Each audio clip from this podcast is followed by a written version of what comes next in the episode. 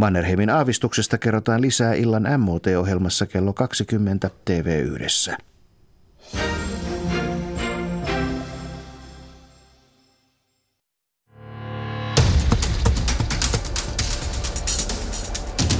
Ylepuheen urheiluiltaa.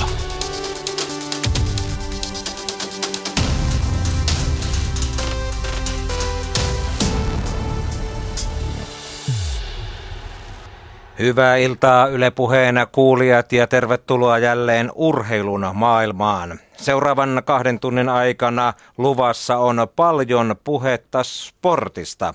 Tänään aiheet ja lajikirjo liikkuvat laidasta laitaan, mutta tämä lähetys, se on kokonaisuudessaan nyt näin maanantai-illan kunniaksi alusta loppuun suora lähetys. Mikko Hannulla studiossa, tuottajana Janne Nieminen ja Äänitarkkailusta vastaa ja sosiaalista mediaa seuraa ja lähetykseen osallistuu Jussi Putkonen. Hyvää iltaa. Oikein hyvää iltaa ja oikein hyvää iltaa kaikki kuuntelijat Twitterin tai meidän Shoutboxin äärellä. Mä seuraan tota hashtagia urheiluilta. Pistäkää sinne nasevia Twitterin mittaisia kommentteja ja kysymyksiä, niin luetaan niitä sitten tässä lähetyksessä. Sekä yle.fi kautta puhe ja sieltä sitten osallistu keskusteluun, niin hyvän maun rajoissa, niin pääsitte mukaan lähetykseen. Mahdollisuus siis kysyä tämänpäiväisiltä lähetyksessä mukana olevilta henkilöiltä. Ihan hetkisen kuluttua puhutaan Janne Leskisen kanssa vielä vähän MM-hiidoista ja myöskin tulevaisuuden näkymistä. Onko Suomessa ylipäänsä varaa järjestää tulevaisuudessa enää MM-hiihtojen kaltaisia tapahtumia ja mitä Janne miettii omasta jatkonäkymästään. 18 ja 10 sitten keskusteluun liittyy myöskin Jouko Jokinen, Yle Uutisten tuleva päätoimittaja joulukuun alusta alkaen minkälainen suhde hänellä on urheiluun. 18.25 soitamme Seppo Rädylle, maailmanmestari kolminkertainen keihään olympiahopeamitalisti, liittyy lähetykseen, mutta vähän uudesta näkövinkkelistä, sillä hän on ottanut työn alleen aikuisurheilun edistämisen. Miten ja millä tavalla? Siitä noin 18.25. 18.45 katseet kääntyvät käsipalloon. Ensi viikon vaihteessa Yle Urheilu televisio sekä naisten että miesten ottelut TV2. Studiossa on tuolloin varttia vaille seitsemän Tomi Salminen ennakoivassa tulevaa ja puhumassa vähän myöskin kansainvälisestä käsipallosta ja Suomen mahdollisuuksista siinä. 19 aikoihin pöydälle nostetaan urheiluvammat. Kai Löfgren on kirjoittanut kirjan ja Tero Tiitu, yhde yksi kirjan henkilöistä, on esimerkki tapauksena, kun nostamme esiin urheiluvammat. Ne ovat puhuttaneet suomalaisia myös tämän kuluneen urheiluvuoden aikana. 19.20 puhelimessa on Petra Olli. Hänkin on toipumassa vammoistaan ja palaamassa takaisin painin huipulle. Sitten jo ehkä 19.30 aikoihin tai viimeisellä lähetystunnilla joka tapauksessa tuore jousiammunnan 3D-sarjan MM-hopeamitalisti Anne Lantee vierailee lähetyksessä ja 19.35 siinä hänen rinnallaan ääneen pääsee puhelimitse Keski-Pohjanmaalta kotoisin oleva Etelä-Pohjanmaalla Järvisseudulla Suomen mestaruuttaa juhliva 16-vuotias Vimpelin vedona Perttu Ruuska. Näillä aineksilla mennään tänään ja tervetuloa tosiaan mukaan lähetykseen myös Janne Leskinen. Kiitos vaan, kiva olla täällä. Hyvää iltaa, mukava kun olet studiossa. MM-hiidot, ne olivat iso juttu suomalaisessa talvessa urheilussa viime helmikuussa. Joko kisat on saatu pakettiin? Sinä toimit pääsihteerinä. Joo, melkein on saatu pakettiin. Että tuota, tässä vielä itse viikon verran olen, olen tuossa tehtävässä kiinni ja sitten tosiaan muihin, muihin juttuihin, niistä ehkä vähän lisää myöhemmin, mutta tosiaan viimeisiä – talousselvityksiä ja tota, myös tällaista vaikuttavuustutkimusta tässä viimeistellä, joka tässä toivon mukaan nyt julkistetaan sitten seuraavan parin viikon sisällä ja siellä sitten viimeistäänkin vedetään yhteen kisojen erilaiset lopputulemat. Kuinka pitkään vielä toimit Lahden MM-hiihtojen pääsihteerinä? Miten pitkään tämä lopputyö jatkuu? No perjantaina on viimeinen työpäivä niiltä osin, että pikkuhiljaa vedellään viimeisiä, että aamukammassa ei kovin montaa ole piikkiä enää jäljellä. Jannen tulevaisuuden näkymistä ehkä tässä vielä ennen kello 18.45 ja väliinkin juttelemme Jannen kanssa, mutta otetaan vielä se kysymys esiin, kun olympiakomitealle valittiin uutta pääsihteeriä tässä ihan vähän aikaa sitten. Ja sinun nimesi oli pitkään esillä. Siellä Maria Laakso, Voimisteluliiton pääsihteeri Antti Pihlakoski, kansainvälisen yleisurheiluliiton hallituksen jäsen ja sinä MM-hiihtojen pääsihteerinä. Teitä pidettiin loppusuoralla kärkikolmikkona, mutta lopulta Mikko Salonen valittiin tuohon tehtävään. Kuinka tosissasi olit mukana tavoittelemassa kyseistä postia? No kyllä olin ihan tosissani, että tota, aikaisemminkin jo ollut tota, kiinnostunut sen, sen talon tuota asioista ja kun se nyt on edelleenkin profiloitumassa entistä enemmän tällaisen urheilu- ja liikunnan tavallaan johtamiseen, johtamiseen niin tota, olin, olin kyllä, tai näin siinä hyvän mahdollisuuden päästä, päästä vaikuttamaan. Olin, olin tosissani mukana ja tota, hakuprosessi oli avoin ja meni sikäli ihan niin kuin taiteen sääntöjen mukaan, että ei siinä mitään. Minulla oli omat näkemykset ja visiot ja niin on varmasti myös uudella johdolla ja kaikkea hyvää ja onnea siihen työhön heille. Minkälaisia asioita sinä olisit halunnut tuoda pääsihteerinä suomalaiseen olympiakomitea-toimintaan ja urheiluun? Joo, no se on pitkä tarina, mutta ehkä lyhyesti niin tota, se, että kyllä se urhe, niin kuin tavallaan yhteiskunnan, eli tässä tapauksessa ehkä valtion ja sitten, sitten tämän niin kuin urheilujärjestelmän tavallaan se liittouma ja sen roolit ja, ja vastuut ja oikeudet ja velvollisuudet kaikki pitäisi vieläkin mun mielestä tarkemmin selventää. Että en ole ehkä ihan sitä mieltä, että vieläkään on niin kuin nykyisellä urheilujärjestelmällä ne niin kuin resurssit ja, ja johtamiseen tarvittavat työkalut ihan sellaisessa mallissa, kun ne parhaassa tilanteessa voisi olla, joka edellyttää tällaista tiettyä niin kuin roolijakoa ja muuta. Että tavallaan saada se urheiluperhe näyttämään osaamista ja sitä kautta ansata luottamus, että osataan johtaa ja viedä sekä liikuntaa että huippuurheilua eteen Suomessa ja sitten, saataisiin siihen se valtion niin kuin visio ja strategianäkemys – joka sitten antaa sen mandaatin myös tehdä sitä työtä hyvin, että siinä on varmasti vielä tarkennettavaa. Janne Leskisen tulevaisuudesta, johon ei siis nyt kuulu tuo olympiakomitean pääsihteerin tehtävä, vaan jotain muuta. Juttelemme myöhemmin tässä illan aikana, mutta Janne muistetaan myöskin Alppihiidosta MM-kisojen nelosena supersuurpujottelusta sieltä Espanjan kisoista Sierra Nevadasta 96. Olet ollut Alppihiidossa ja Alppilajeissa lajijohtajana ja Ski Sportsin toimitusjohtajana ja nämä suksilajit ovat Suomelle rakkaita ja suksilajeihin myöskin Yle on panostamassa entistä voimakkaammin. Ei vielä tänä talvena, mutta vuoden kuluttua suksilajit ovat palaamassa Ylen kanaville ihan laidasta laitaa ja täysmittaisina ja tähän väliin onkin syytä sitten ottaa lähetykseen mukaan Tampereelta Jouko Jokinen. Hyvää iltaa. Iltaa. Tervetuloa mukaan lähetykseen. Kiitos ja onnittelut siitä. Sinut on valittu Ylen suomenkielisen uutis- ja ajankohtaistoiminnan uudeksi johtajaksi joulukuun alusta alkaen. Ihan tuohon kärkeen totesit, että painopisteitä tulevat olemaan, tai ainakin pitäisi olla, uutiset, alueet ja urheilu. Tietysti näin urheiluillana kuulijoita varmasti lämmittää tuo, että urheilukin pääsee ainakin pronssitilalle ja siihen kärkikolmikkoon, mutta miksi urheilu on se asia, Jouko Jokinen, jonka halusit heti kärkeen nostaa esiin? Urheilu taitaa olla viimeisiä niitä aiheita, joita me tullaan nauttimaan online-livenä juuri sillä hetkellä, kun ne tapahtuu. Että melkeinpä jo uutisetkin pois lukien suurimmat uutistapahtumat, niin tullaan, ne nautitaan tai niitä, niitä kuluetaan ehkä silloin, kun itselle parhaiten sopii, sopii eri kanavista. Mutta että urheilu, urheilun lumavoima perustuu siihen, että se tapahtuu juuri nyt. Ja se elämyksellisyys on, on niin iso asia, että mä näen sen merkityksen vaan kasvavan jatkossa. Urheilua on pidetty vuosikymmeniä sitten puhtoisena asiana, mutta jo 80-luvulla Jaakko Teppo lauloi, että hop hop hop hop urheilunuoret äkkiä kentiltä kaapakkaan, ettei nuo piikit ja pillerivuoret ennen aikoja taapakkaan. Vieläkö urheilua lieveilmiöiden oikeasti Jouko Jokinen uskaltaa tarjota kansalaisille ja lapsille ja nuorille?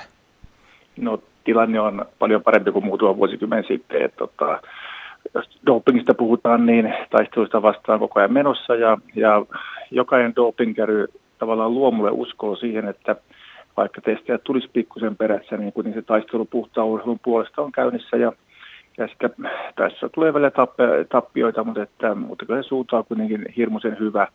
Ehkä isompana huonoa viime aikoina pitää näitä, näitä rahanvaltaa ja tavallaan sopupelejä ja että vedonlyöntiin liittyviä, liittyvää hämäräbisnestä se on, jalkapallossa liikkuu niin suuret rahat, että tota, siellä houkutus on erittäin suuri, mutta että aina ihmisessä toiminnassa on myös näitä varjopuolia ja varjonurkkia, mutta että kyllä urheilu mun mielestä toimii erittäin hyvin puhdistaakseen itseään koko ajan.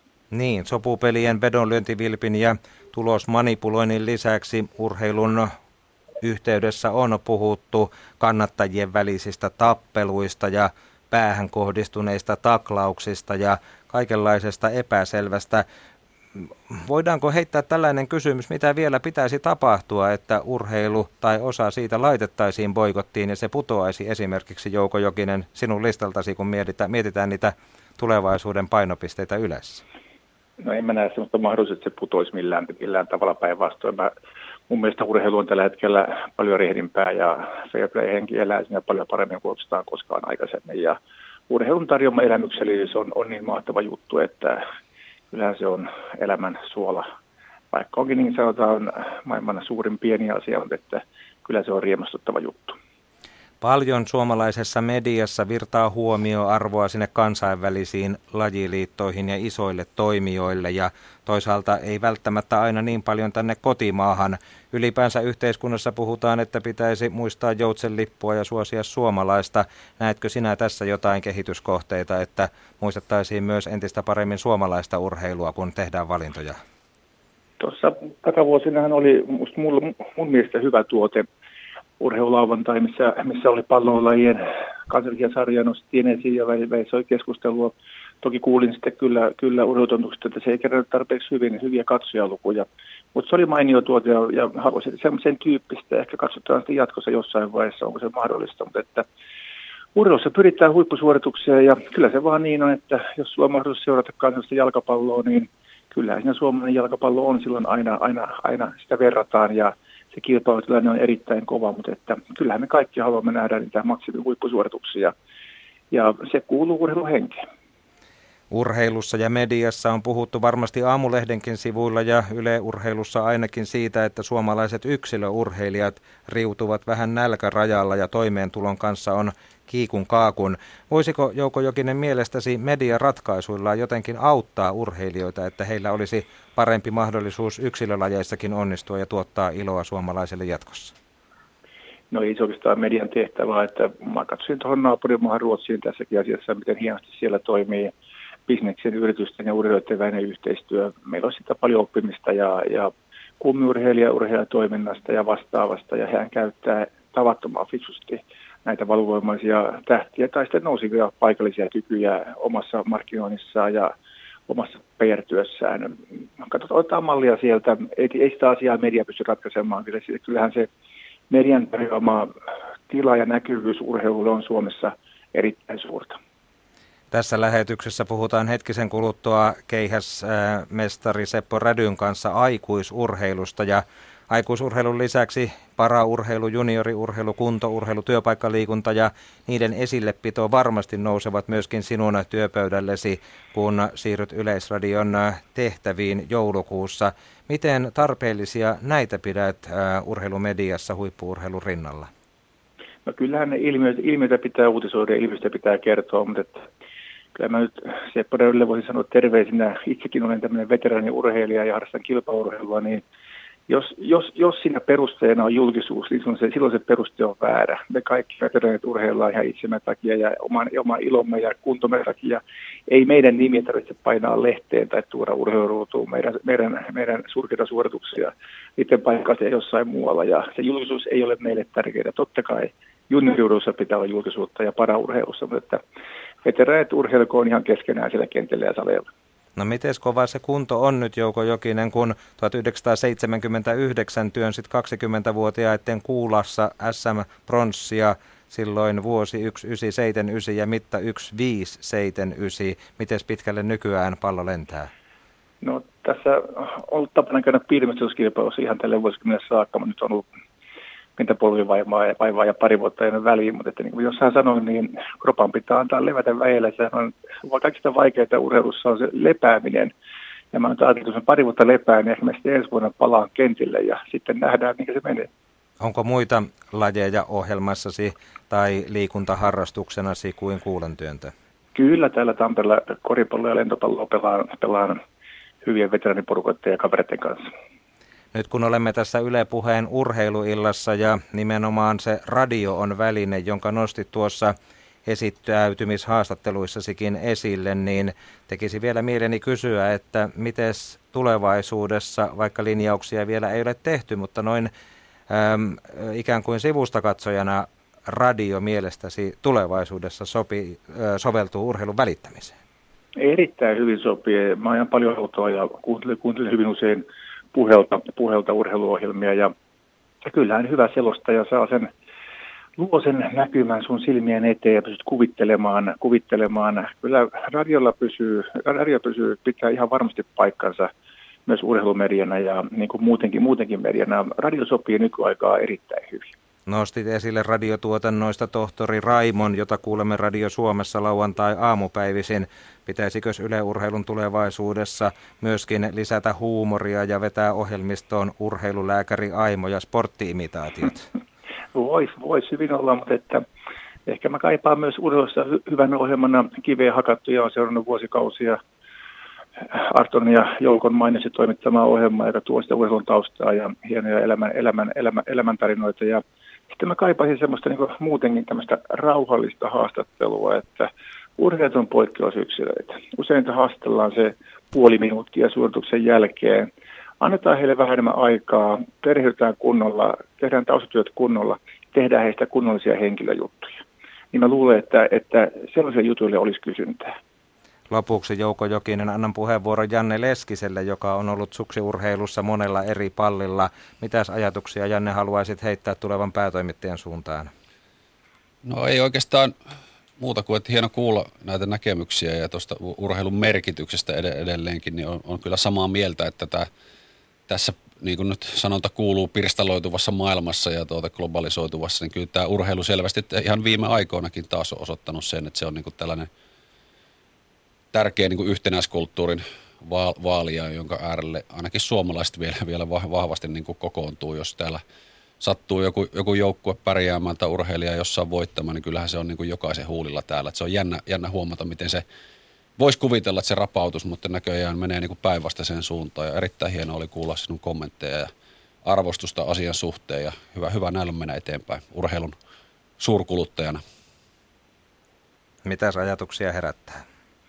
Joo, siis urheilu on yhdistävä tekijä ja se on se puheenaihe ja small aihe ja antaa meille yhteisiä hienoja elämyksiä. Ja musta on pelkästään upeita se, että se lajikirjo on laajentunut ja nyt seuraan nuorison, nuorison urheilun kuutusta, niin hehän seuraa tavattoman paljon kansainvälistä ammattiurheilua ja mikä siinä, se on aivan loistavaa kansallisten, kansallisten toimijoiden rinnalla.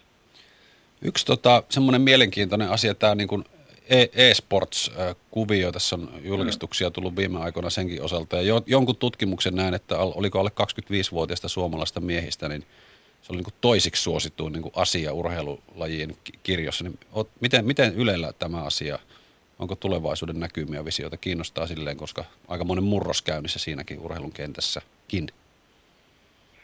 Jos, joskushan käsittääkseni Yle on näyttänyt esport-tapahtumia ja jos mä oikein muistan, niillä on kohtuullinen, kohtuullinen, kohtuulliset katsojaluvut ja ihan ilman muuta.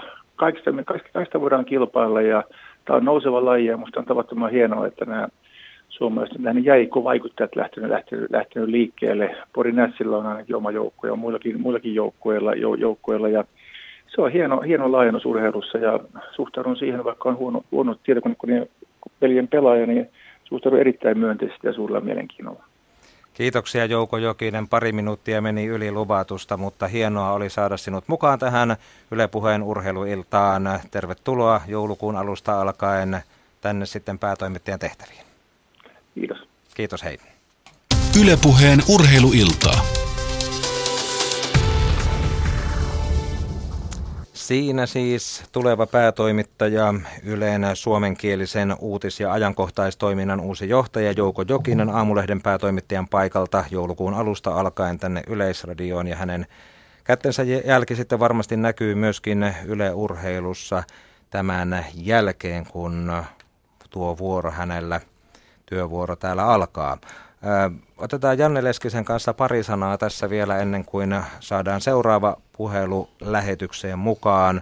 Tosiaan Lahden MM-hiihtojen osalta tehdään sitä lopputyötä ja saadaan varmaan vielä loppuraporttikin, mutta onko sieltä vielä tulossa uusia tietoja sen päälle, että hyvistä kisoista huolimatta tappiota tuli. Katsojat olivat tyytyväisiä, 71 maahan levisivät kisat, mainosarvo oli yli 20 miljoonaa ja talousvaikutukset 25 miljoonaa, mutta onko näiden tietojen päälle vielä loppuraportissa tulossa jotakin uutta? No ei sieltä mitään merkittävää uutta, että enemmänkin saatu nyt tietoja tarkennettua ja saadaan tota vielä sitten en, enemmän niin kuin analyysiä irti siitä. Ja tota, mutta kyllä sillä semmoiset isot, isot asiat se, niin kuin alkaa selkiintymään hyvin, että tota, tosiaan tämä asiakastyytyväisyys oli meille er, erittäin merkittävä juttu ja sillähän yritettiin rakentaa sitä uutta, uutta hiihdo, hiihtolajien ja miksei urheilun seuraaja sukupolvea tähän maahan omalta osaltamme. Se oli, se oli tärkeä niin kuin merkkipaalu. Tietysti nämä talousvaikutukset alueelliset on, on niin kuin – merkittävät ja ni, niissä sitten tulee taas tämä suurkisojen hakemiseen liittyvä niin kuin asia esille, että kannattaako niitä järjestää vai eikö kannata ja mielestäni kannattaa monestakin eri syystä ja tota, sitten, sitten nämä vaikuttavuusluvut, erityisesti niin kuin, en tiedä kuinka moni siihen tutustunut ja muuta, mutta tämä niin kuin sosiaalisen median räjähtäminen, ne, ne niin kuin luvut, mitä siellä saavutettiin, jos ne käännetään niin kuin euroiksi, niin siellä oli hirmuisia lukuja, miten saatiin kansainvälistä ja kansallista näkyvyyttä niin kuin tämän, tämän tapahtuman osalta, että taas näitä nykyajan ilmiöitä, mutta tavallaan se vaikuttavuus ei todellakaan rajoitu enää siihen TVC, vaan se on huomattavasti monimuotoisempi ja laajempi tänä päivänä, joka on tietyllä tavalla myös yksi sellainen asia, kun mietitään sitten kisojen järjestämistä tulevaisuudessa. Mutta sekin pitää luoda se asia, se ei itsestään välttämättä synny, vaan sen eteen pitää tehdä aika paljon työtä. Että semmoinen niin yksi havainto on kanssa, että semmoinen passiivinen kisojen tekeminen vaan ja odotetaan, että – media itsestään räjähtää ja tuottaa tuloksia, niin ei välttämättä enää toimi, vaan pitää aktiivisesti myös tuottaa sitä tulosta sieltä. Jatketaan vielä Jannen kanssa tästäkin teemasta ja vähän tulevaisuuden näkymistä, mutta otetaan Yle Puheen urheiluiltaan teemalla puhetta sportista uusi vieras ja suomalaisille sitäkin tutumpi. Nyt meillä on puhelimessa Seppo Räty. Hyvää iltaa. Ka iltoja, iltoja. Sinä olet tänään luvannut meille hieman raottaa sitä, että miten olet lähdössä mukaan aikuisurheilutoimintaan, mutta aloitetaan Seppo ihan sillä, että mitä se aikuisurheilu oikein on? Mitä sanoisit heille, jotka eivät ole vielä ihan perillä asiasta? No aikuisurheilua nyt on ihan normaalia urheilua, että 30 vuotta ja siitä vanhemmat niin tavallaan kuuluu tähän kategoriaan. Ja sinä olet lähtenyt mukaan aikuisurheiluun heittolajien laji vastaavana oman yrityksesi kautta sinä ja Esa Paasonen. Ja teillä on tarkoitus laittaa valmennusjärjestelmät kuntoon aikuisurheilussa niin kuntourheilua kuin kilpailuakin silmällä pitäen. Miten projekti on lähtenyt käyntiin? No kyllä se on nyt niin aivan aikataulussaan, aikataulussaan niin menossa ja tavallaan nyt nostetaan niin sanotusti ylös tätä systeemiä ja ylös ajetaan ja toimintahan lähtee sitten 2018 tammikuussa käyntiin. Suomi on menestynyt aikuisurheilussa, etenkin yleisurheilun puolella. Tietysti on nähty aina suunnistuksessakin ikäluokissa urheilijoita ihan sinne vanhempiin polviin saakka ja on niitä muitakin urheilumuotoja, joissa aikuisurheillaan, mutta tuo yleisurheilu on ollut sellainen lippulaiva ja kesällä kun pidettiin Euroopan mestaruuskilpailut Orhusissa Tanskassa, niin Suomihan sijoittui komeasti mitalitaulukossa kolmanneksi heti Saksan ja Britannian jälkeen ennen Ranskaa, Tanskaa, Espanjaa, Italiaa, Hollantia, Puolaa ja Ruotsia. Miten Seppo Räty, oletko vielä ennen tätä vuotta itse seurannut tuota suomalaisten viime vuosien hienoa menestystä aikuisurheilussa? No sillä tavalla en hirvittävästi ole seurannut sitä itse menestystä, menestystä mutta vaivihkaa niin kuin viime vuotena esimerkiksi on vakoilu tuolla le- leiri, leireillä, mitä on käynyt, niin tavallaan just tätä, että heidän treenausta ja ohje, mitä, millä ohjelmalla he tekee ja nimenomaan näitä lajitekniikoita. Ja siinä niin kuin tavallaan heräsi sitten se ajatus vahvistuu vain siitä, että jotakin tälle on tehtävä, että sillä puolella on hirvittävästi olisi annettava valmentajilla ja itsellä ja monilla, monilla, muilla. Ja siitä niin kuin periaatteessa tämä homma sai vaan enemmän ja enemmän potkua taakse.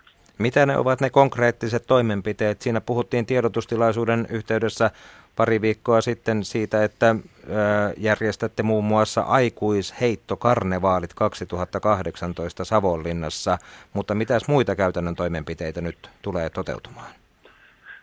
No tammikuussa alkaa ensimmäiset leiritykset niin ikään Tanhuvaarassa ja, ja sitten tullaan järjestämään kaksi kilpailusarjaa aikuisurheilupuolelle ja sitten lähetään karnevaaleet merkeissä, niin lähetään keihäskarnevaaleista ensi kesänä ja siitä pikkuhiljaa sitten myös muitakin heittolajeja mukaan, mukaan tuota vuosi vuodelta. Ja pikkuhiljaa myös en, ensi vuoden aikana, talven aikana tuossa, niin tämä niin sanottu valmentajaverkosto nostetaan pystyyn ja ajetaan ylös, että sieltä sitten niin kuka tahansa, tahansa niin voi ottaa yhteyttä johonkin valmentajaan ja pyytää valmennusapua sitten oman paikkakuntansa lähetä.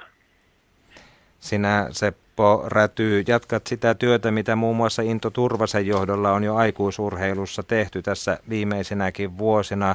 Sanoit, että on varaa parantaa ja toisaalta olet linjannut, että apua löytyy sekä kuntourheiluun että kilpailuun.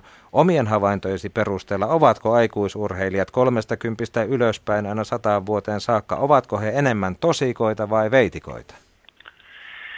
No, se, mikä heidän vahvuus on, niin siellä on molempia. Mm. Ja niitähän kyllä elämässä kaivataan, kaivataan että totta kai siellä on harrastelijoita ja sitä pikkuhiljaa tulee sitten kilpaurheilijoita ja heistä kovimmista niin tulee näitä mitalin, arvokisoista mitalin saajia että, ja maailmanennätyksen tekijöitä, että siellä niin kuin, todellisuudessa niin kuin on ei nyt voi sanoa rajattomat, mutta melkein rajattomat mahdollisuudet on kehittyä kaikilla. Että Mistä... Siinä on niin kuin, tavallaan niin kuin tie, tie avoinna, että kun saadaan kunnon lajitekniikat opeteltua, niin siellä on tosiaan niitä mahdollisuuksia aivan mahdottomasti ihmisillä, että siinä on oikeastaan semmoinen mielenkiintoinen työsarka, että kuinka paljon sitten sinne kilpailupuolelle saadaan sieltä harrastelijoista nostettuun porukka ja muutenkin tämmöinen yleisvointi, työssä jaksaminen ja tämmöinen tulee mukaan siinä, kun kunto paranee, niin terveyskin paranee saman tien. Mistä sen tietää, että ikäihminen ei aikuisurheilijana mene liian pitkälle ja riskeeraa terveyttä? No totta kai siinä on sitten on seurattava myöskin sitä, että, että miten, miten kukin, kukin niin kuin tavallaan, että seurataan se, että kukin oman kuntonsa lähtötasonsa mukaan, sen mukaan reenaa, että ei aja yli siitä sitten itteensä, että, että totta kai tämmöiset on otettava huomioon, huomioon eri, että 30, 50, sanotaan, että vielä 60 niin pystyy tekemään yllättävän kovia asioita, että nytkin on nähtävissä, että siellä sanotaan 60 ei, ei tuota joudu romukoppaan, että ne tekee eri, eri osa-alueilla niin kovempia tuloksia kuin juniorit. Hmm, kyllä sen huomasi eilenkin pääkaupunkijuoksussa tuolla keskuspuiston maastossa. Siellä oli kovia yli 50 menijöitä ja nuoremmat ainakin osittain jäivät jalkoihin, kun mietitään sitä aikuisurheilun iloa ja riemua. Seppo Räty on meillä tosiaan puhelimessa ja Jussi Putkonen on täällä studiossa ja Jussi on 42-vuotias mies, joka harrastaa kuulan työntöä ja Jussilla on Seppo sinulle vähän terveisiä aikuisurheiluun ja heittolajeihin liittyen. Moi Seppo. No niin. Huomenta, huomenta. Me ollaan kerätty semmoinen kaveruporukka tuossa pari neljä vuotta sitten ja me ollaan käyty tuolla Helsingin eläintarhan kentällä työntämässä kuulaa. Ja siitä muuten iso kiitos Helsingin kaupungille. Veikkaisin, että myöskin muualla on, että yleisurheilukentälle saa mennä ihan vaan lompsia ja ilmaiseksi on kaikki välineet siellä käytössä. Ja, ja olemme vanhoja urheilijoita, mutta kukaan meistä ei ole yleisurheilija ja, ja meidän kuulan työntötekniikkamme ovat hyvinkin oman takeisia. Niin, niin mitä käytännössä pitäisi niin kuin tehdä, että me pystyttäisiin saamaan joku ammattilainen, joku valmentaja vähän näyttää meille, että miten, miten sitä kuulaa oikein työnnetään? No t- tällä hetkellä sillä, sillä alueella niin en pysty vielä sanomaan, että kuka siellä olisi semmoinen henkilö, joka olisi siinä lähettyvillä. Eli tämä niin sanottu valmentajaverkosto meillä lisääntyy koko ajan tässä talven aikana. Että, ja semmoiselta sivulta kuin valmennusapu.fi, niin sinne tulee koko ajan tietoa pikkuhiljaa lisää, lisää tuota eri tapahtumista ja näistä verkostovalmentajista. Ja Aikuisurheiluliitosta varmasti osataan ja myöskin aiku- neuvoa. Kyllä, Aikuisurheiluliitosta myöskin tuota, varmasti löytyy tietoa.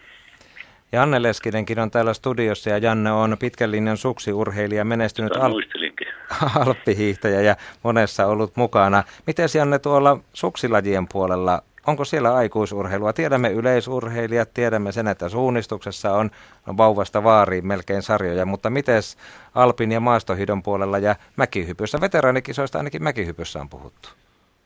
Kyllä minun käsityksen mukaan kaikissa hiihtolajeissa on kumparen lasku saattaa olla semmoinen, että siihen ei ehkä enää sitten polvet kenelläkään kestä, mutta Alpissa esimerkiksi tällainen Masters-toimintahan pyörii hyvin aktiivisesti, on MM-kisat ja maailmankappejakin järjestetään kansainvälisesti ja muuta, ja Suomessa pyörii oma, oma kilpailusarja siinä, ja tuota, se on hyvin, hyvin aktiivista ja kasvavaa toimintaa. Ja mä luulen niin kuin kaiken kaikkiaan, että Seppo on tunnistanut tässä kyllä niin kuin ihan oikein markkinaraon, että on niin, että tämä mielikuva siitä, että ihmiset joskus monta kymmentä vuotta sitten ajateltiin, että nelikymppinen on jo niin kiikkustuoli kamaa, että ei sille niin mitään urheilua enää voi tarjota.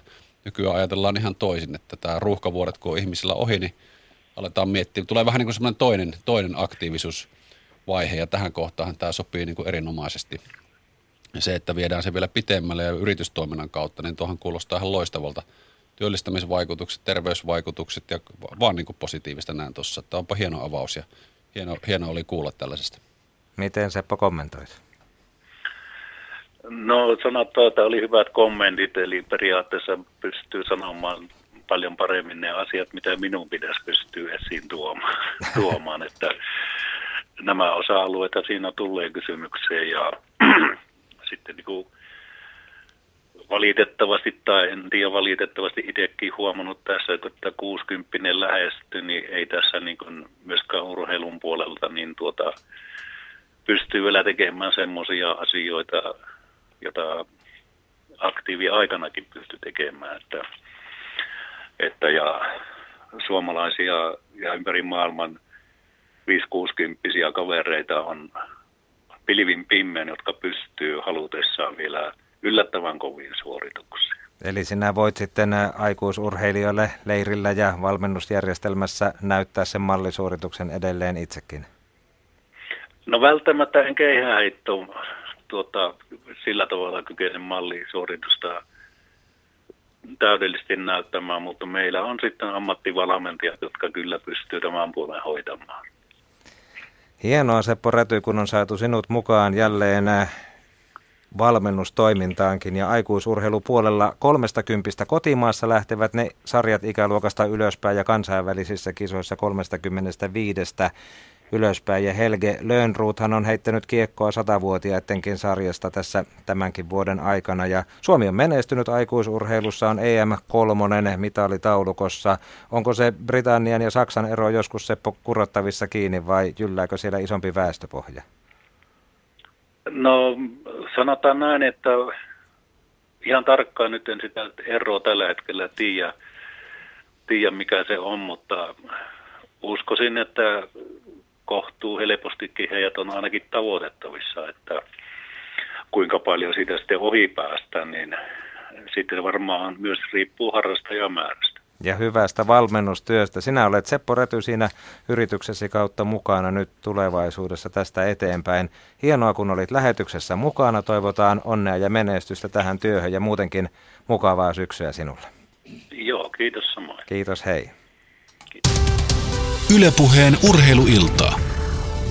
Niin, Seppo Räty veteraaniurheilussa vetovastuussa ja Janne Leskinen, miten sinä? Valmennustyötä, seurajohtamista, lajiliittoja, kaupallista urheilua vai mitäs tulevaisuus itsellesi on tuomassa tullessa?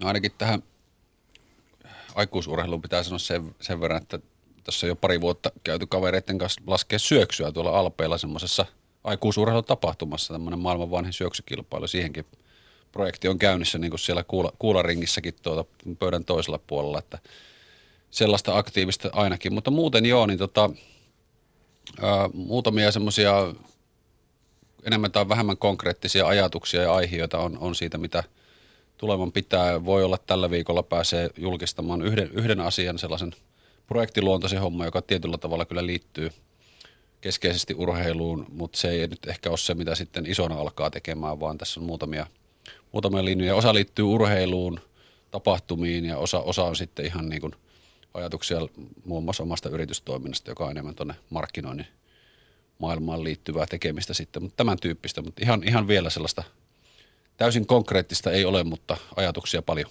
Mutta kun kuunvaihteessa edellinen työsopimus Lahden kisojen pääsihteerinä loppuu, niin onko maanantaina jo tiedossa sitten, että mitä sitten siitä eteenpäin tapahtuu? Joo, kyllä tällä viikolla pitäisi jo selvitä asiat eteenpäin, mutta ei ole vielä nimiä papereissa, niin ei vitsi vielä ihan julkistella.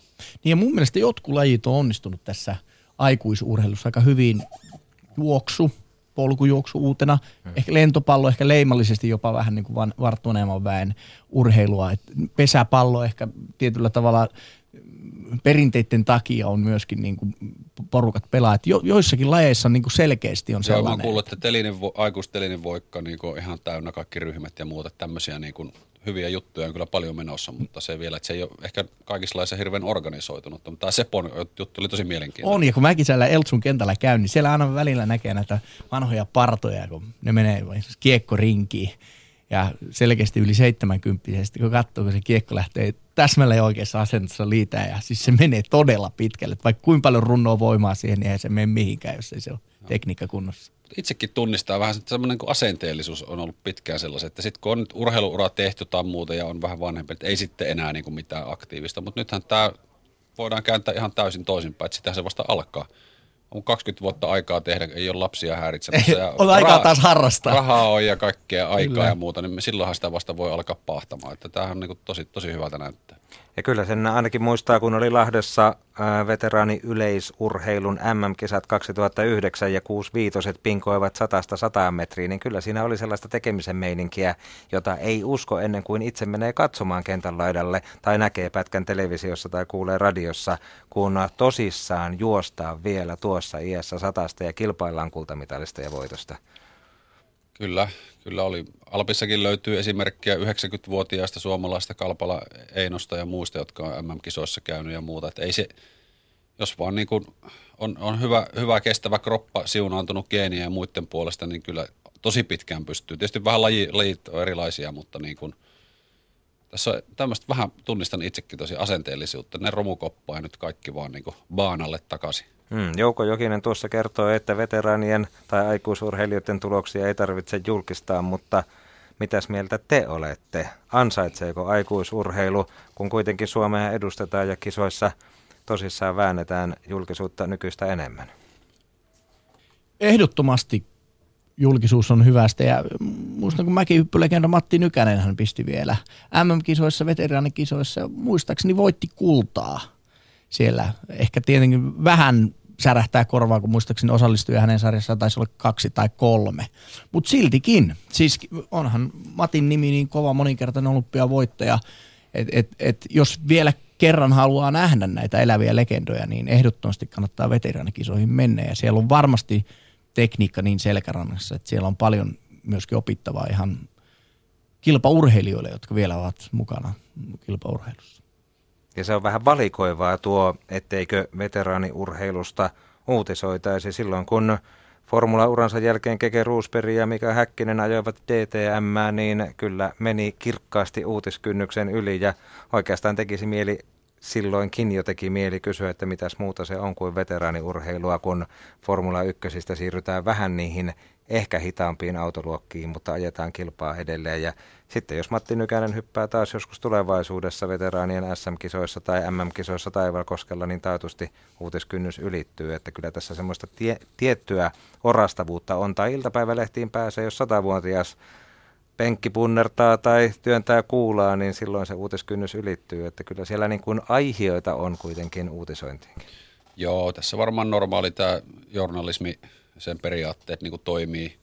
Uutisoidaan, jos nähdään, että on riittävästi uutisoitavaa, mutta sitten toisaalta voisi ajatella, että tänä päivänä noita tuubeja on niin paljon, mistä tuota kamaa voi niin kuin pistää pihalle, että kyllä nyt luulisi jonkun, jonkun tuommoisen niin kuin vaikka pienemmän TV-kanavan tai jonkun striimausfirman niin kiinnostuvan tämän tyyppisistä jutuista. Että kyllä tuolla niin kuin huonompiakin juttuja telkkarissa näytetään niin kuin tosi TV-puolella kuin tällaista jotain niin kuin entisten tähtien tiedät sen niin kuin juttua, tai sitten laadukasta muuta, muuta urheilutapahtumaa, joka nyt sattuisi olla sitten aikuis. Ja suuressa maailmassa tähän on tiedetty, että kuinka moni edelleen treenaa Schwarzeneggerin tyylillä, ja kuin iso stara se Schwarzenegger, vaikka hän ei ole tätä kehonrakennusta enää vuosiin tehnyt, niin nimi kuitenkin kantaa edelleen urheilunkin puolella. Golf taitaa olla ainoa laji, jossa tämmöinen senioriliiga on niin kuin oikeasti kansainvälistä TV-kamaa ja oikeasti varmaan niin kuin maksetaan isoja oikeusmaksuja ja sponsorit pyörii ympärillä ja muuta. Että muista lajeista en tiedä, mutta se, on, se ainakin on. Ja toisaalta myös on olympialajeja tyyliin ampumaurheilu, jousiammunta, purjehdus, ratsastus – oliko jossain vaiheessa miekkailu tai nykyaikainen viisiottelu, jossa voi vielä taistella kultamitalisten neljävitosena tai viisikymppisenä tai sitäkin vanhempana ja onko se sitten sitä huippuurheilua vai aikuisurheilua, mutta kaikki urheilumuodot eivät ole ihan samanlaisia siinä, että miten pitkään voi se ura huipulla jatkua. Joo, erot on kyllä isoja ja tota, tämä tulee varmaan kyllä kehittymään tämäkin asia. Mä oon ihan varma, että kun tämä asenteellisuus vähän poistuu ja muuten, niin tota, tullaan näkemään jatkossa enemmänkin aikuisurheilua, joka on jollain tavalla mediassa tai jostain muusta syystä niin kuin mielenkiintoista. Ei pelkästään harrastajille, vaan myös seuraajille. Että var, varmaan, varmaan tuohon suuntaan mennään. Tomi Salminen on saapunut myöskin tänne Yle Puheen urheiluiltaan ja studioon käsipallo asiantuntijana ja selostajana. Olemme käyneet tässä hieman keskustelua siitä, että mikä on aikuisurheilun asema – tässä yhteiskunnassa.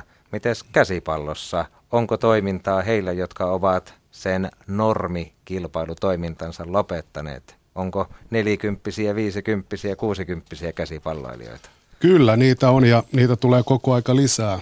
Ja tota, ihan Suomen mestaruustasolla ja Euroopan mestaruustasolla pelataan kisoja. Käsipallosta puhumme Tomin kanssa, mutta Jannelle heitä vielä lopuksi yhden kysymyksen, joka liittyy siihen, että kun tosiaan ne Lahden MM-kisat on takana ja hieno urheilujuhla päästiin kokemaan, mutta vähän kalliiksi tuli ja tappiota tuli, niin onko sinun kokemuksesi mukaan Suomella varaa tulevaisuudessa järjestää vielä uusia MM-hiihtoja?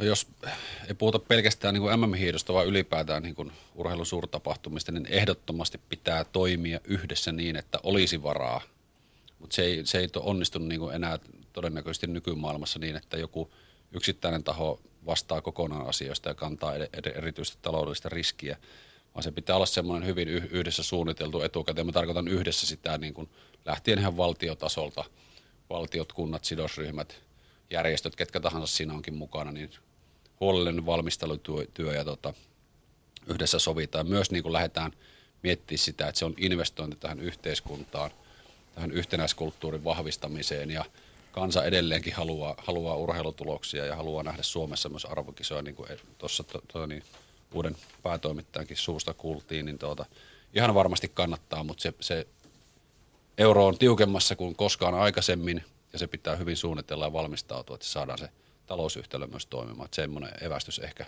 oppina tuosta projektista. Kiitoksia Janne sinulle vierailustasi tässä urheiluillassa. Ja toivotaan onnea niihin uusiin tehtäviin ja myöskin suksiurheilulle, koska Suomi on kuitenkin suksiurheilukansaa ainakin ollut ja todennäköisesti on tulevaisuudessakin. Kiitos. Yle Puhe. Tomi Salmisen kanssa jatkamme sitten käsipallosta. Puhuttiin tuossa juuri äsken Seppo Rädyn kanssa. Seppo on keihääheiton maailmanmestari ja kolminkertainen olympiamitalisti ja EM-mitaleitakin hänellä on. Teidän käsipallosta löytyy nyt suomalaiseen keihäänheittoon sitten yksi uusi nimi, joka on Oliver Helander ja ilmeisesti se lajinvaihto on nyt lopullinen, kun saatiin uusi mies 80 kerhoon vai vieläkö Oliveria nähdään käsipallokentillä?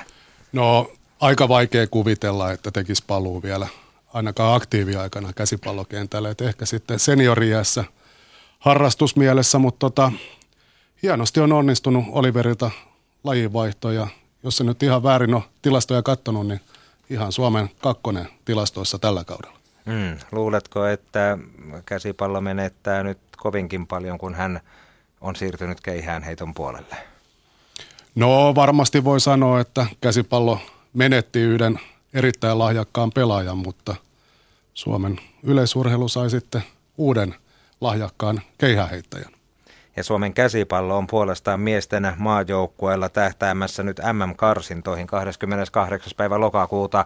Harvinaista kyllä, mutta Suomi kohtaa omalla maaperällään Venäjän MM-karsintojen ensimmäisessä ottelussa. Miten iso tapahtuma siitä tulee vajaan kuukauden kuluttua? No varmasti tulee iso, mutta ennen kaikkea mielenkiintoinen tapahtuma. Venäjä ei ole Venäjänä Suomeen kohdannut kertaakaan vielä aikaisemmin, että semmoista aikaisemmin oli, oli Neuvostoliiton aikana pientä keskenäistä pelaamista ystävyysotteluiden merkeissä, mutta ensimmäistä kertaa tällä tasolla Venäjä tulee Suomeen ja Venäjä kyllä on yksi käsipallon isoja maita, tosin – menestys on karttanut heitäkin viime vuosina, että pikkasen arvotus, minkälainen Venäjä sitten on tulossa, mutta ehdottomasti iso ja mielenkiintoinen tapahtuma. Reilun kuukauden päästä sanoin tuossa vähän väärin 28. päivä lokakuuta Suomi kohtaa Venäjän käsipallon miesten MM-karsinnassa ja siinä lohkossa ovat Slovakia ja Luxemburg myös mukana. Mitkä ovat Suomen mahdollisuudet MM-kisoja silmällä pitää? No nyt on kyllä kova lohko. Slovakia on myös erittäin kova käsipallomaa. Muun muassa Tatran Presov, maan ykkösjoukkue, pudotti Koksin mestareiden liikan karsinnoista ihan tuoreeltaan. Ja aika kova, kova lohko tosiaan, että päävalmentaja Kai Kekkikin sanoi silloin lohkoarvonnat nähtyään, että eipä käynyt juuri tuuria, mutta kyllä mä uskon, että kotiotteluissa on mahdollisuus ottaa yksi-kaksi voittoa. Vieraspelit tulee totta kai olemaan vaikeampia ja varmasti juuri Venäjä ei välttämättä ole se maa, minkä Suomi – pystyisi, pystyisi ehkä vielä tässä vaiheessa voittamaan, mutta siitä sitten otetaan kokemusta ja katsotaan, mikä se Suomen taso Venäjään nähden tällä hetkellä on. Niin, se MM-kisapaikka on aika kaukainenkin unelma, mutta sitten puhutaan vuodesta 2020 ja miesten osalta EM-lopputurnauksesta ja systeemi on muuttumassa. 16 maan sijaan 24 pääsee lopputurnaukseen. Joko tässä aukeaa käsipalloväelle ja maajoukkueelle sellainen samanlainen ovi menestykseen, mikä on nähty lentopallossa ja koripallossa ja tavallaan myös salibändinkin puolella ja näissä lajeissa viime vuosina? No automaattisesti se ei tule aukeamaan. Et käsipallon taso Euroopassa on aika kova. Varsinkin silloin, silloin kun Neuvostoliitto hajosi, Jugoslavia hajosi, tuli uusia kovia käsipallomaita mukaan ja tota, käsipalloa panostetaan Euroopassa pienissäkin maissa todella paljon.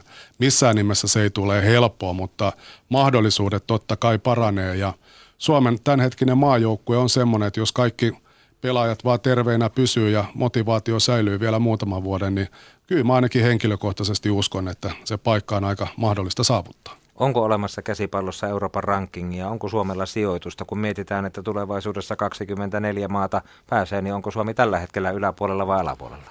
Suomi keikkuu justiin siinä 24, 25, 26 paikkeilla ja sitten kun aina miettii, että järjestävä maa saa, saa vapaan paikan aina kisoihin ja näin poispäin, niin kyllä siellä on aina, aina tota, todella tiukka taistelu siitä paikoista, mutta Suomi tosiaan on yksi niistä maista, ketkä keikkuu sen 24 maan joukon tuntumassa ja tota, hyvänä päivänä tietysti, niin siitä voi muutaman pykälän parantaa ja nappaa sen kisapaikan. Veikkaan, että vastaat kyllä, jos kysyn, että orastaako käsipallopuumi, onko nuorissa lahjakkuuksia ja onko menestymismahdollisuuksia, mutta kun todennäköisesti vastaat, että kyllä, niin miten perustelet? Öö, mä uskon siihen buumiin. Tällä hetkellä ei välttämättä niin hirveä buumi käsipallossa ole ja mä perustelen sen sillä, että se on mahdollista tulla sen myötä, että meidän maajoukkueet menestyy tai tasolla Koks nappaa sen mestareiden liikan paikan, mikä nyt ei ole kahtena viime kautena onnistunut. Lähellä se on ollut, mutta mä oon ihan varma, että semmoinen samanlainen menestys, mikä esimerkiksi koripallossa ja lentopallossa on alkujaan tullut, laukaisee myös boomin käsipallossa. Niin, olet tuossa jo parinkin otteeseen viitannut siihen, että Slovakiassa – Cox kävi pelaamassa, hävisi ensiksi portugalilaiselle Sporting CPlle 27-31 tuossa syyskuun toinen päivä ja sitten seuraavana päivänä Tatran Presoville kolmella maalilla 27-30 ja se mestareiden liikan paikka jäi haaveiksi. Olisiko se ollut jotenkin saavutettavissa vai ollaanko vielä takamatkalla suomalaisella seurajoukkueena? Itse asiassa se oli vieläkin lähempänä, mitä nämä otteluiden lopputulokset kertoo varsinkin ensimmäinen ottelu Lissabonia vastaan, niin Koksilla oli kaikki avaimet käsissä. Veikkaan, että jos siitä ottelusta kuitenkin voitto olisi tullut, niin motivaatio ja innostus olisi säilynyt sitten seuraavaa päivää vielä Presovia vastaan, mutta pienistä asioista se on kiinni.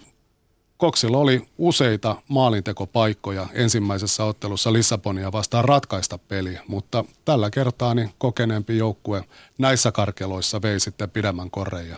Koksin on tyytyminen taas sitten EHF-kupin karsintakierrokselle. Niin, taitaa tulla belgialainen vastustaja. Belgia vastustaja noin kuukauden päästä sekin ja tota, tulee erittäin mielenkiintoinen lokakuu kansainvälisesti Suomen, Suomen katsottuna, että Koks pelaa seuraavat karsintapelit silloin ja Suomen maajoukkue sitten kohtaa MM-karsinnoissa Venäjän ja Luxemburgin. Ja Koksilla on myös SM-liikaa, Suomen kappia ja sitten tuota Baltian liikaa. Mikä sen merkitys on käsipallossa? No sen valtava on, sen, se merkitys on ollut Koksille valtava. Koks on ollut Suomessa niin ylivoimainen joukkue jo muutaman vuoden ajan, että semmoista todellista pelillistä vastustajaa, mestaruuden uhkaajaa ei ole enää muutamaa vuoteen ollut. Tuskin tulee olemaan tulevallakaan kaudella ja näistä kovista Baltian liikan peleistä Cox hakee ensin, en, ennen kaikkea sitä kansainvälistä kovuutta otteisiinsa ja pelejä, missä joka, lähestulkoon joka pelissä pitää taistella voitosta alusta loppuun. Kotimainen liiga on käynnissä ja tulevassa viikonvaihteessa nähdään sitten myös Ylen TV2 käsipalloa SM-liigasta – naisten puolelta ja miestenkin ottelu naisissa lauantaina vastakkain ovat Dicken ja Helsingin IFK, Helsing Force IFK. Siellä naisten liigassa on vähän epätasainen määrä pelattuja otteluja tällä hetkellä. Grangula IFKlla kolme voittoa kolmesta pelistä ja sitten nämä TV-pelinä osapuolet Dicken ja IFK ovat päässeet yhdessä pelissä yhteen voittoon. Minkälainen peli lauantaina naisten käsipallossa nähdään? No totta kai voi sanoa mielenkiintoinen, koska jo muutaman vuoden finaaleissa kohdanneet joukkueet kohtaa ensimmäistä kertaa tällä kaudella. Mestarijoukkue, hallitseva mestarijoukkue Dicken on säilynyt suhteellisen samana joukkueena. Siellä on yhden kahden pelaajan vaihto ainoastaan tullut, mutta hopeajoukkue Helsingin IFK on muuttunut sitten aika reilustikin. Eli Spartasta, joka luopui SM-sarjapaikasta aivan, aivan viime metreillä, niin joukkue sai peräti kuusi vahvistusta ja ennen kaikkea suurin osa näistä pelaajista on naisten maajoukkuetasoisia pelaajia. Että erittäin mielenkiintoinen ottelu. Lähtökohdat sille ottelulle on aika tasaiset, ehdottomasti. Lauantaina sinä Tomi Salminen selosta tuota peliä ennen sitä sunnuntaista miesten kamppailua. Viittasit itsekin maajoukkuetasoon. Miten naisten maajoukkue pärjää käsipallossa tällä hetkellä? No naisten maajoukkueella oli, voi sanoa sen hetkisen joukkueen kannalta semmoinen elämäntilaisuus päästä varsinaisiin EM, EM-karsintoihin, mutta vielä Kreikka, Värsaaret oli Suomea kovempi ja nyt Suomi hakee sitten uutta vauhtia, kokoontuu noin reilu kuukauden päästä harjoittelemaan ja kohtaa sitten Viron harjoitusmaaotteluissa sen jälkeen ja – siitä sitten taas potkastaan uusi projekti käyntiin ja Suomella on erittäin nuori, lupaava naisten maajoukkue, jonka menestystä voi varmaan vielä katsoa monta vuotta eteenpäin, mutta lahjakkaita nuoria on tulossa ja ei ehkä välttämättä yhtä mahdolliset mahdollisuus saavuttaa sitä kisapaikkaa vielä tällä hetkellä kuin miehillä, mutta ehkä joskus vielä sekin paikka tulee. Puhutaan Tomi vielä hetkisen kuluttua pari sanaa siitä miesten TV-pelistä, mutta Jussin kanssa vähän kerrataan, miten voitte kuulijat kommentoida tätä lähetystä tai vaikka kysyä vierailta. Meillä on suora lähetys tänään puhetta sportista vielä toisenkin tunnin ajan. Kohta Tero Tiitu ja Kai Löfgren saapuvat studioon. Sitten meillä on puhelinyhteys Petra Olliin painiaan 19.20, Perttu Ruuskaa Vimpelinvedon 16-vuotiaaseen kultapoikaan kello 19.35 ja tuore MM-hopeamitalisti Anne Lanteekin on mukana 3D-jousiampujana ja tulevana Ampumaurheiluliiton toiminnanjohtajana ennen kuin lähetysaikamme päättyy, mutta miten Jussi opastaisit kuulijoita? Twitterin kautta hashtagillä urheiluilta sekä meidän nettisivujen kautta yle.fi kautta puhe. Ja sain yllätys, yllätys tämän ulkopuolelta viestin Antti Suojaselta. Jussi, miesten kiekon taso on sen verran heikko Suomessa, että veteraanikilpailija voi olla tosi korkealla. Esimerkiksi Pertti Hynni otti vielä ikämiehenä pronssia ja Franz Kruger on jopa voimassa oleva kultamitalisti. Ja Arto Brykkäret totta kai Lahdessa MM-hopeaa. Viitaten tähän aikuisurheiluun. Minkäs ikäisiä ovat Tomi liigana vanhimmat pelaajat tällä hetkellä Suomen sarjassa? Mitä osaisit sanoa? Onko yli nelikymppisiä? Öö, yli nelikymppisiä ei mun tietojen mukaan ole, mutta ju- juuri valittuun miesten maajoukkueen leiriryhmään valittiin 37-vuotias maalivahti, joka teki muutaman vuoden tauon jälkeen comebackin liigaa ja taitaa Kerro vielä nimi. Jan Stolt, Grankula IFK on maalivahti ja tota, tosi upea nousu vielä ihan, ihan niin kuin liikan huipulle ja varmasti Janne nähdään sitten vielä toivottavasti Venäjä-pelissäkin mukana. Onko käsipallossa sama kuin jalkapallossa, että maalivahti voi olla vähän iäkkäämpi kuin kenttäpelaaja? Kyllä se, kyllä se näin on, että joku tai jotkut viisaat valmentajat on sanonut, että käsipallomaalivahti on parha, parhaimmillaan vasta 35 ikävuoden jälkeen. Niin, että siinä varmasti on myöskin semmoista pelin johtamiseen liittyviä ehkä iän tuomaa arvovaltaa. Kyllä näin? sitäkin ja pelisilmä tietysti harjaantuu, mitä kauemmin lajia harrastaa. Niin, Tomi Salminen tosiaan selostat naisten pelin lisäksi vielä sunnuntaina sitten sitä miesten ottelua käsipalloliigasta Koksin ja Karjaan BK 6 46 välillä kuinka kiihkeä tapahtuma tulee vai onko Cox jälleen Coxia menee menojaan? No Cox on tietysti tänäkin vuonna, niin kuin tuli jo mainittua, niin aika ylivoimainen mestarisuosikki ja vaikea, vaikea nähdä, että joukkue kärsisi edelleenkään tällä kaudella yhtään tappiota. Mutta joukkue on aloittanut kotimaisen liikan aika ailahtelevasti. Aika niukat voitot Siuntiosta, Atlaksesta, peliesitys ei missään nimessä – ollut sitä odotu, odotusten mukaista, mutta itse näen niin, että nimenomaan pettymys mestareiden liikan karsinnoista ehkä pikkasen on sekoittanut koksin poikien pakkaa ja ehkä sitä pientä motivaatioitakin kaipaa nyt jostain muista uusista asioista ja BK on muuttunut myös mielenkiintoisella tavalla. Siellä on lajilegenda Mikael Selman jälleen päävalmentajana ja varmasti nimenomaan hän pystyy keksiä yksittäisiin otteluihin ainakin semmoisia pieniä metkuja, jotta BK pysyisi mukana. Ja erittäin mielenkiintoinen TV-avaus ehdottomasti. Ja tota, oikeastaan voi sanoa, vaikka sarja on pelattu miestenkin osalta kaksi kierrosta, niin nyt aletaan vasta näkee, mitkä ne mittasuhteet on ja kuka on missäkin tilassa. Että on aika, aika mielenkiintoinen sarja, että siellä nimenomaan Koksin perässä tulee sitten erittäin mielenkiintoinen kuusikko, josta paha sanoa tässä vaiheessa vielä yhtään mitään kukaan parempi.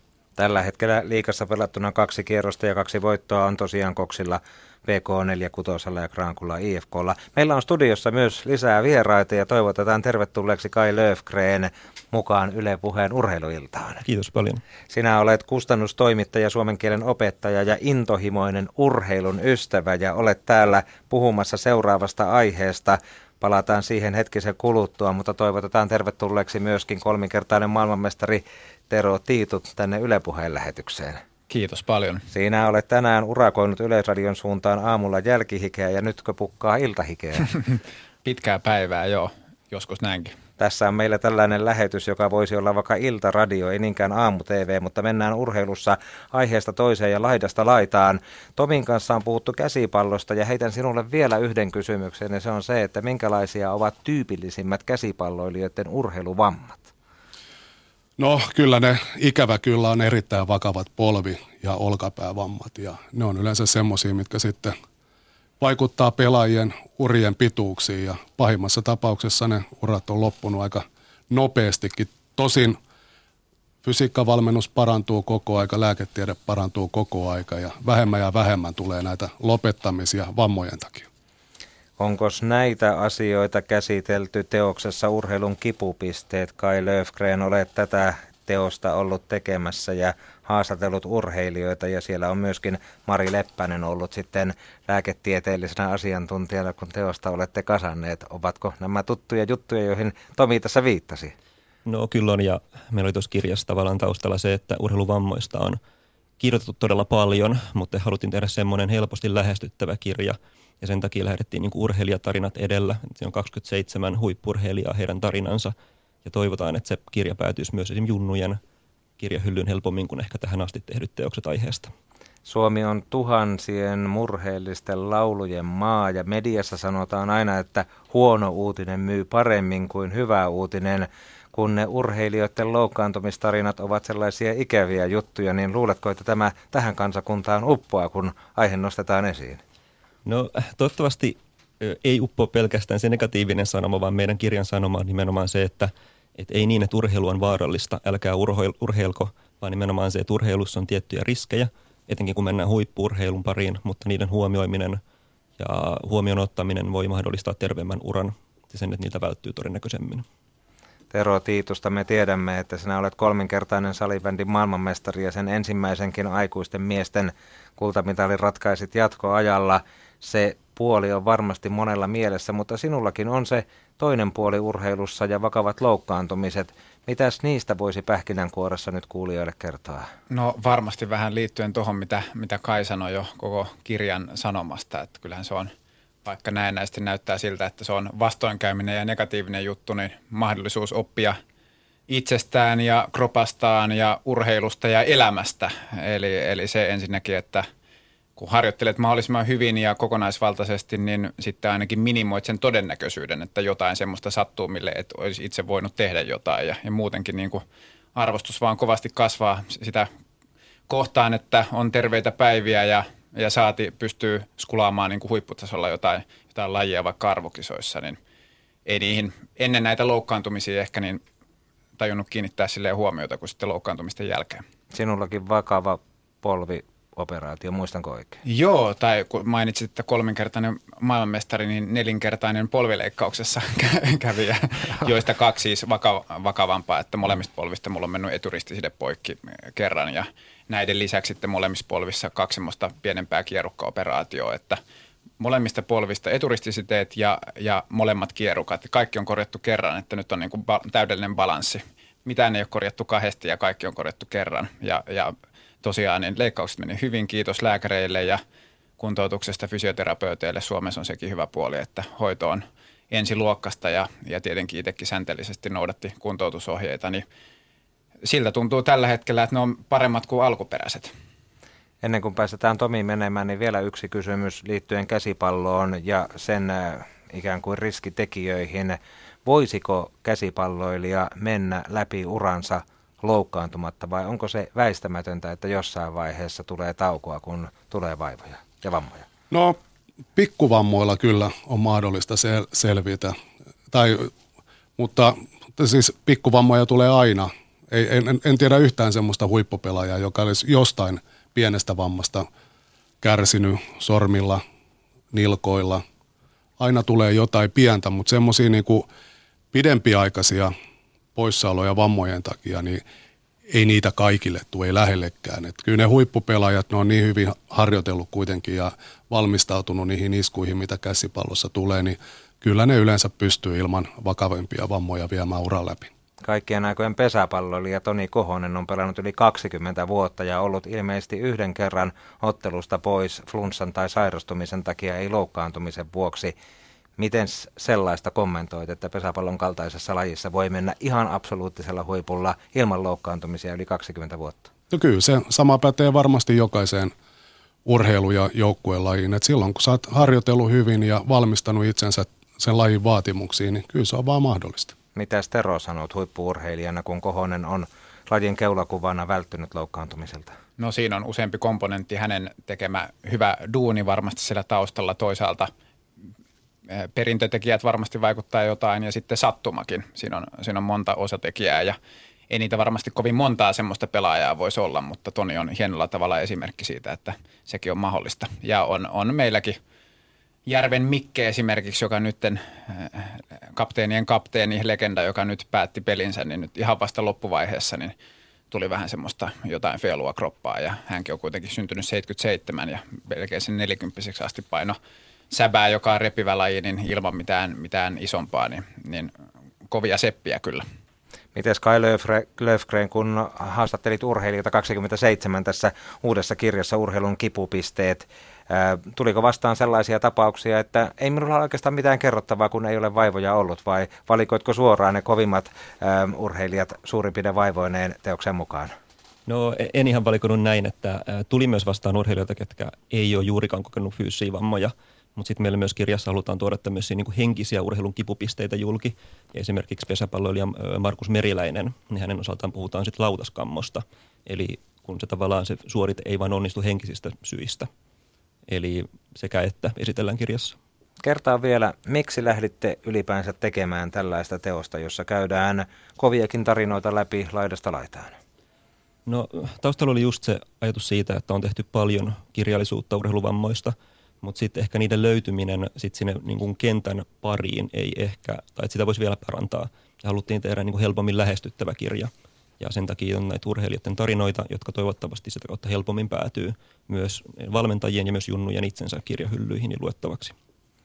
Miten Tero urheilussa urheilijat jakavat kohtalotoveruutta? Puhutaanko siitä, kun on vähän orastavaa vammaa ja vaivaa vai pidetäänkö nämä asiat ihan omassa mielessä?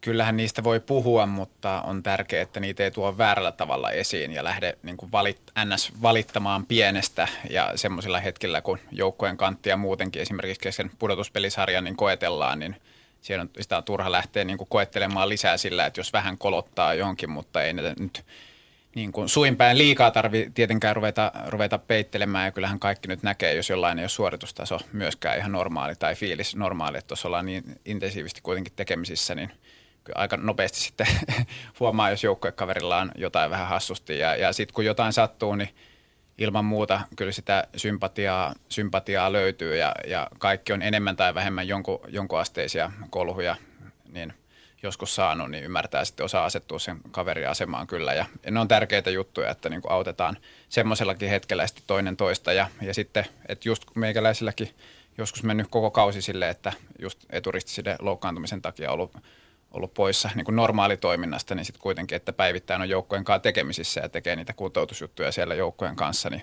siitä saa toivottavasti sekä itse että joukkojen myös energiaa. On siirrytty urheilussa myös siihen, että ei puhuta vammoista julkisuuteen enää tarkasti. Ennen tiedettiin tarkkaan, onko nilkka, olkapää, kyynärpää, käsivarsi vai reisi hajalla, mutta nykyään puhutaan vain alaraja tai yläraja vammoista. Minkä vuoksi?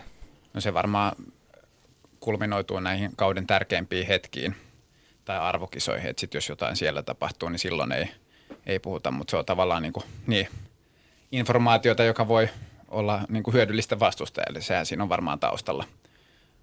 Ja sitten kyllähän niistä monesti kerrotaankin, kun pelit ohi, niin vähän, vähän enemmän. Mitkä ovat sellaisia tyypillisiä suomalaisia urheiluvammoja, joita tekin teosta tehdessänne kohtasitte kerta toisensa jälkeen? No hirveästi tietenkin lajiriippuvaisia.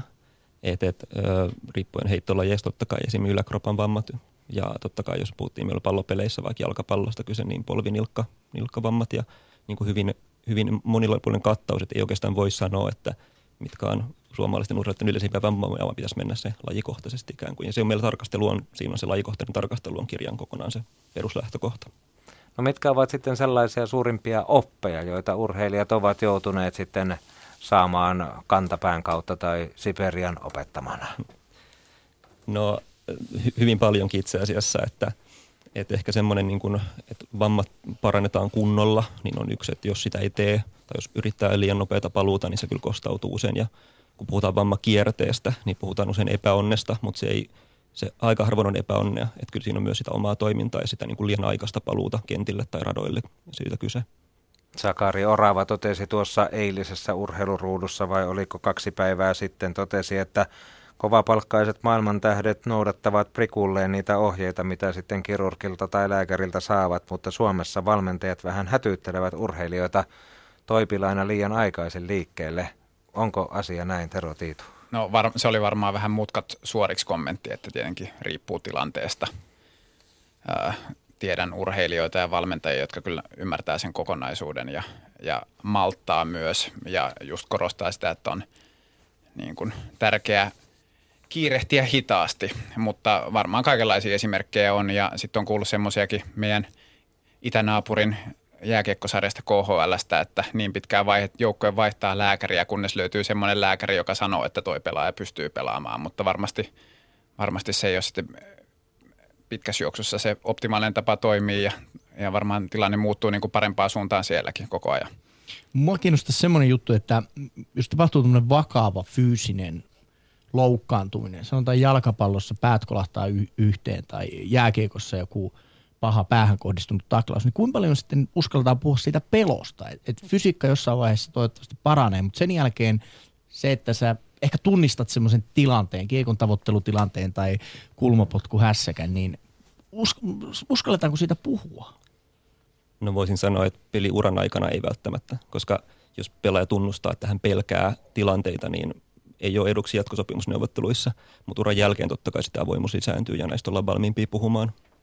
Niin totta kai sitä pitäisi mahdollisimman pian puhua ja kovin jätkähän on se, joka uskaltaa myöntää tämmöiset pelot ja sehän on se just nimenomaan tapa ratkaista ne myös ja niin kuin pienemmässä mittakaavassa mullakin, että jos ollut yhden kauden melkein kokonaan pois ja polvi mennyt pahasti rikki, niin kyllä sitä vähän miettii, kun sitten palaa pelikentille, että miten se nyt kestää. Ja monestihan se on silleen, että kaikki niin kuin fyysisesti on jo kunnossa, että sit se on vaan sieltä korvien välistä just kiinni, että uskaltaako mennä tilanteisiin täysin. Ja se tulee sitten vaan niin kuin, siinäkin oikeastaan se palaa siihen, että tietää, että on tehnyt sen kuntoutuksen mahdollisimman hyvin ja luottaa, luottaa hoitohenkilöstön niin ammattitaitoa, niin kyllä se sieltä, ei se ihan sormiin napsauttamalla tuu, mutta kyllä sitten vähitellen sieltä tulee ja, ja ja käymällä läpi omia ajatuksia ja mielikuvaharjoittelulla ja semmoisellakin, että, että menee vauhdilla ja voimalla kaksinkamppailuihin ja, ja voittaa sen, niin kyllä sieltä pikkuhiljaa tulee. Niin, niin muista joskus jalkapallon arvokisoissa oli oikeastaan aika pahan näköistä, kun ollut tämmöinen paha pää, pääosuma ja aivan pökerryksissä ja pelaajalla on varmaan se halu mennä takaisin sinne kentälle niin suuri, että sinne on päästetty pelaajia avun puolivaloilla vetämään.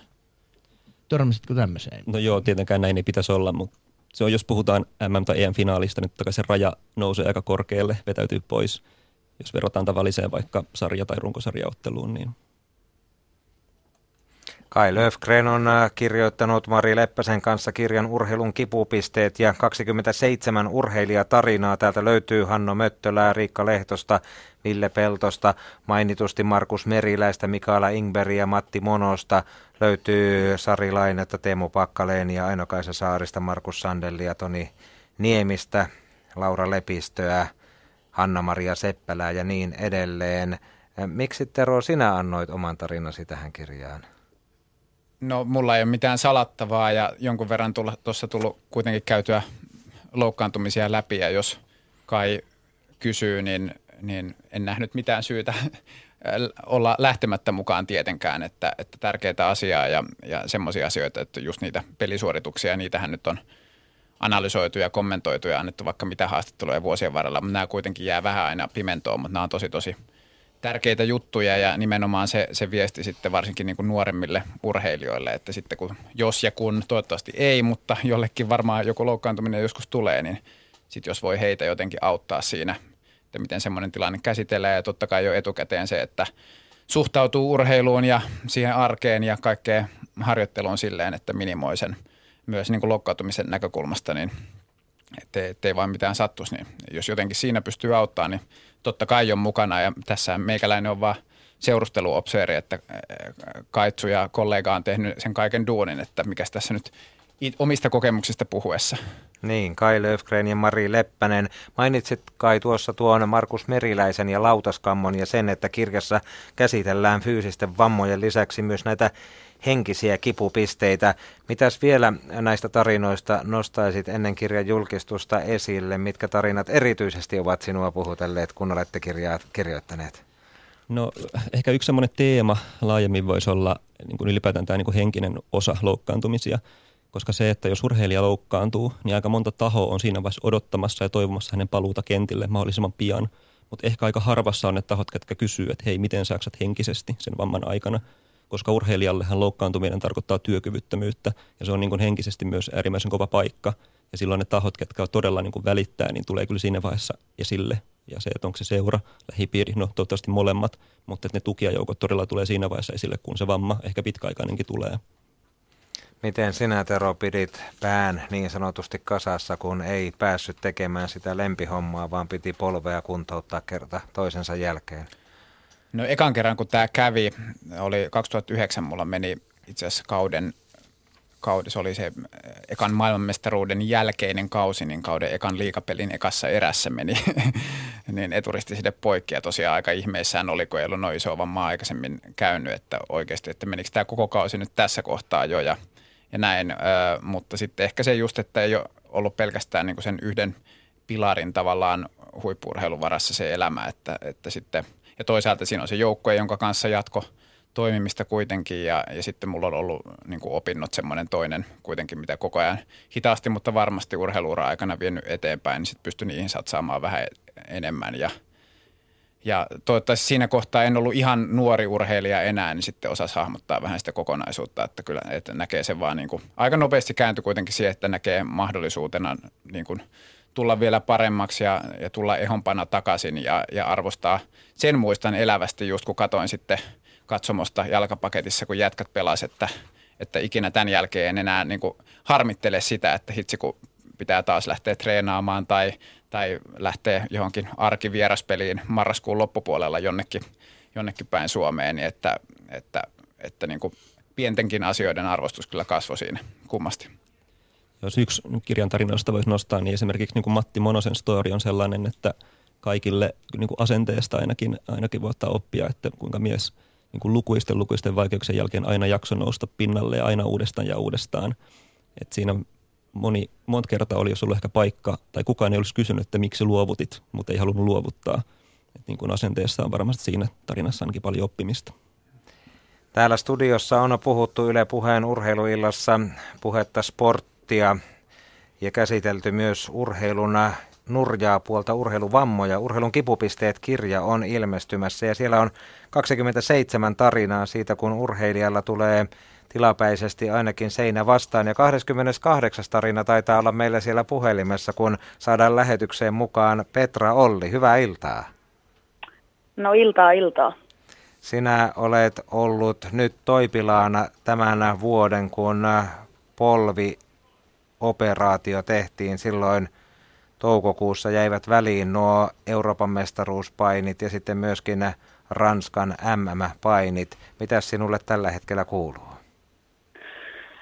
No joo, tämä onkin ollut vähän erilainen vuosi, että neljä ja puoli kuukautta sitten poloven ulkosivuuside operoitiin ja siinä sitten jäi oikeastaan koko vuoden tavoitteet ja tärkeimmät, tärkeimmät kisat väliin, että nyt on kesä, kesä ja alkusyksy vietetty ihan Pohjanmaan maisemissa ja Kuortane ja Seinäjoen Lappere välillä ja kyllähän tämä yksi yhtä jumppaamista on poloven kanssa koko kesä ollut eikä ole päässyt oikein kunnon tosi toimii, mutta, mutta koko ajan on menty eteenpäin ja katse on tulevaisuudessa, että kyllä tässä nyt ihan hyvää kuuluu, että voiton puolella ollaan jo pitkästi. Kai Löfgren täällä studiossa kirjan kirjoittajana ja Tero Tiitu nelinkertaisella kertaisena polvioperaation läpikäyjänä. Varmasti Tero osaat jakaa tuon tuskan Petran kanssa, kun ei ole päässyt harrastamaan sitä tärkeintä juttua? No ilman muuta ja sitä on vähän ihmeissään just sekä paini että salibändi on niin intensiivisiä lajeja ja normitreeneissä tulee aina kova hiki ja, ja siitä saa aikamoisia kiksejä myös siitä treenistä, niin, niin sitten se, että sitä ihan samalla tavalla ta- saa, kuntoutus on monesti aika just monotonista junnaavaa, sitäkin tärkeämpää, mutta aika erityyppistä, niin kyllä siinä kieltämättä aika ihmeissään on, niin tsemppiä vaan täältäkin Petra sinne. Kiitoksia, kiitoksia. Kai Löfgreniltä voisin vielä kanssa tähän loppuun heittää sellaisen kysymyksen, että kun tuossa Urheilun kipupisteet kirjassa on paljon kamppailuurheilijoita. Siellä on Joni Turunen, nyrkkeilijä Tuomo Karila, painija, Sari Laine, karateka, Teemu Pakkaleen kamppailuurheilijoista, niin ovatko ne kamppailijoiden vaivat erityisen kovia, kun siellä urheilija toistensa vastaan väännetään ja käännetään ja joskus mennään vähän sääntöjenkin yli? No totta kai kamppailu on sellainen, kun se on kovan kontaktin laji, että käytännössä mahdotonta välttyä kokonaan ehkä pahemmiltakaan vammoilta. Ja ehkä yksi ongelma heillä on myös se, että kun kipukynnys on niin korkea, että vähän hämärtyy se, että jos lääkäri sanoo, että jotain saa tehdä kivun sallimissa rajoissa, niin se raja on niin hämärtynyt usein kamppailurheilijoilta, että se tuottaa haasteet sen kuntoutukseen. Kiitoksia Kai, kiitoksia Tero vierailusta Yle Puheen urheiluillassa ja tuo kirja Urheilun kipupisteet sitten lokakuun puolella julkistetaan ja 27 tarinaa on siinä. Toivotaan teille mukavaa syksyä ja hyvää illanjatkoa ja pysytään edelleen Petran kanssa teemasta. Oletko sinä, Petra, Olli, malttanut mielesi ja tehnyt ainoastaan niitä asioita kuntoutuksen yhteydessä, jotka ovat sinulle oikeasti olleet sallittuja? No, rehellisesti tässä pitää sanoa, niin kuin justi edellinen haastateltava sanoi, että kyllä se on, kun kepit sai heti pois ja sai vähän jal, jal, jalkaa varata, jalalle varata painoa, niin kyllä siinä mentiin vähän niin kuin äärirajoilla, että ei lääkäri oikein suositellut, että tällaistähän se tuntuu oleva meillä kamppailijoilla, mutta myös varmasti kaikilla muillakin tavoitteellisilla urheilijoilla, jotka haluaa päästä vaan nopeasti, nopeasti takaisin tosi toimiin, niin, niin meinaa vähän nuo rajat olla häilyviä, että mitä sitten oikeasti pitäisi tehdä, mutta ei pitäisi nyt ainakaan takapakkeja toistaiseksi ole tullut, että eteenpäin mennään. Oliko kyse samasta polvivaivasta, joka esti sinulta jo EM-kisoihin 2015 osallistumisen? Siitä huolimatta painit sitten seuraavana äh, tai MM-kisoissa hopeaa ja Euroopan mestaruuskisoissa kultaa, mutta oliko kyse kuitenkin siitä vanhasta vaivasta, joka nyt toukokuussa sitten jouduttiin viimein operoimaan? No kyse oli samanlaisesta vaivasta, mutta se 2015 vuoden vaiva oli toisessa polvessa. Ja tässä kyseisessä polvessa, joka nyt tänä vuonna operoitiin, on ollut vaivaa muistaakseni 2014, jos se nyt väärin muista. Että tämä on toinen kerta, kun ulkosivuside polvesta repeää ja nyt se vähän repesi oikein kunnolla, niin, niin Karilan Tuomo konsultoitiin ja Kirjavaisen Mikko sitten polve operoi ja sanoi, että nyt se pitäisi tulla kuntoon, että parempi laittaa se nyt tällä kertaa kunnolla kuntoon, ettei tarvi sitten jatkossa sitä niin kovin suuresti huolta, kun ei tässä nyt kuitenkaan vielä uran viimeisiä vuosia ole mennä, niin, niin vielä on pitkästi uraa jäljellä. No ihan taatusti ja useita olympiadeja tämän jälkeenkin. Onko vasen polvi nyt sellainen, että sitä ei tarvitse operoida ja se on täydessä iskussa sitten, kun oikeakin kuntoutuu? No on, se puuta pitää koputtaa, eihän sitä koskaan tiedä, että se on naps vaan, kun jostain paikasta napsahtaa niin kuin tämänkin kyseisen polven kanssa, mutta vasen polvi on ollut hyvässä kunnossa ja sitä on myös, kun nyt on oikea polvi operoitu, niin myös vasenta on yritetty pitää myös hyvässä kondiksessa ja vahvistaa myös sitä, että ei olla unohdettu ollenkaan sitäkään, että kyllä tässä yritetään olemat jalat pitää hyvässä kunnossa. Sinä olet Petra Olli paljon harjoitellut ulkomailla silloin, kun kroppa on sen sallinnut, mutta nyt olet siellä Pohjanmaalla viettänyt kesää ja syksyä. Mitä kaikkea nyt arjessa pystyt sitten tekemään ikään kuin kuntoutuksen ehdoilla ja urheiluuraa tukiaksesi?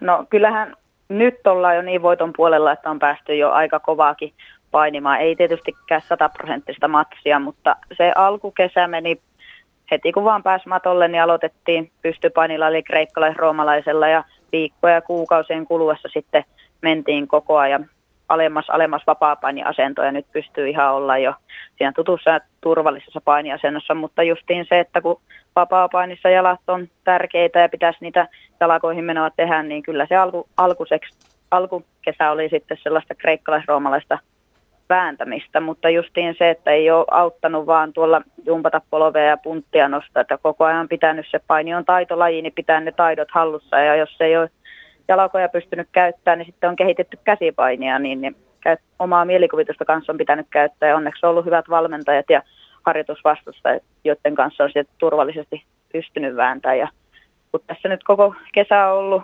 Kuortanen ja Pohjanmaa välillä, niin voi että kun oli mukavaa, kun valmentaja soitti, että hän on menossa Virossa käymään, että lähekkö mukaan, että voidaan treenata siellä sitten, että kyllä se oli taas kiva pakata passi täyteen treenikamaa ja käydä kolme päivää vääntää Virossa, niin, niin oli niin kuin olisi oikein kauemmaskin lähtenyt ulkomaan leirille. Kuka sitten tekee Petra Ollisen päätöksen siitä ensimmäisestä turnauksesta, jolloin palaat kilpailuihin? Onko se oma ratkaisu, valmentaja Ahto Raskan päätös vai sanooko siihen viimeisen sanan esimerkiksi lääkäri Tuomo Karila?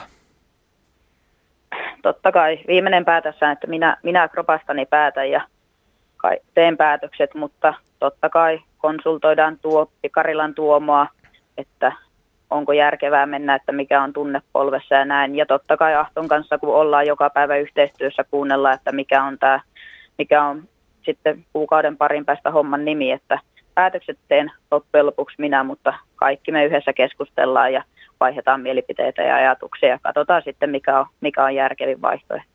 Mikä voisi olla se ensimmäinen mahdollinen ajankohta paluusta kilpailuihin? No ensimmäinen mahdollinen ajankohta ja mikä tässä nyt on ollut mielessä on alle 23-vuotiaiden MM-kisat marraskuun 20 päivän kieppeillä, että vuoden tärkeimmät aikuisten EM-kisat toukokuulta ja MM Pariisi jäi sivusuun, että se nälkämatolle on kova ja olisi tarjolla olisi kaksi kolmoste MM-kisat, joihin pääsen viimeistä kertaa, niin, niin olisi se kyllä mahtavaa päästä ottaa sinne naisesta mittaa, mutta vielä ei osata sanoa suuntaan eikä toiseen, että mikä on fiksuinta, mutta kyllä sinne on katseet siirretty ja sitä kohti tehdään töitä, että oltaisiin sataprosenttisessa iskussa. Niin, sinä maaliskuussa ennätit voittaa siinä ikäluokassa jo Euroopan mestaruuden. Miten paljon taso kovenee vielä, jos ja kun menet sinne MM-kisoihinkin samassa ikäluokassa? No totta kai aina kun Euroopasta siirrytään ihan koko maailman kisoihin, niin tasohan nousee ja aasialaiset tulee jenkit sieltä meren toiselta puolelta. Ja Pariisin MM-kisoissa mun sarja eli 6-3 voitti 2-3-vuotias, eli mun ikäinen. Voi olla, että hän on sitten taas myös edustamassa 2-3 kisoissa, että kyllä se taso nousee kovasti siellä, jos meinaa, meinaa siellä oikeasti vääntää tuota huippupainioita vastaan, niin pitää olla jalan sataprosenttisessa iskussa, että siellä, sinne ei mennä enää ihan vaan vanhoilla pohjilla pelleilemään, että kaikki pitää olla paikat kunnossa ja näin poispäin. Mites äh, suuri kiihoke sitten 2018 ovat EM-kisat Bukarestissa maaliskuussa ja MM-kisat Budapestissa lokakuussa?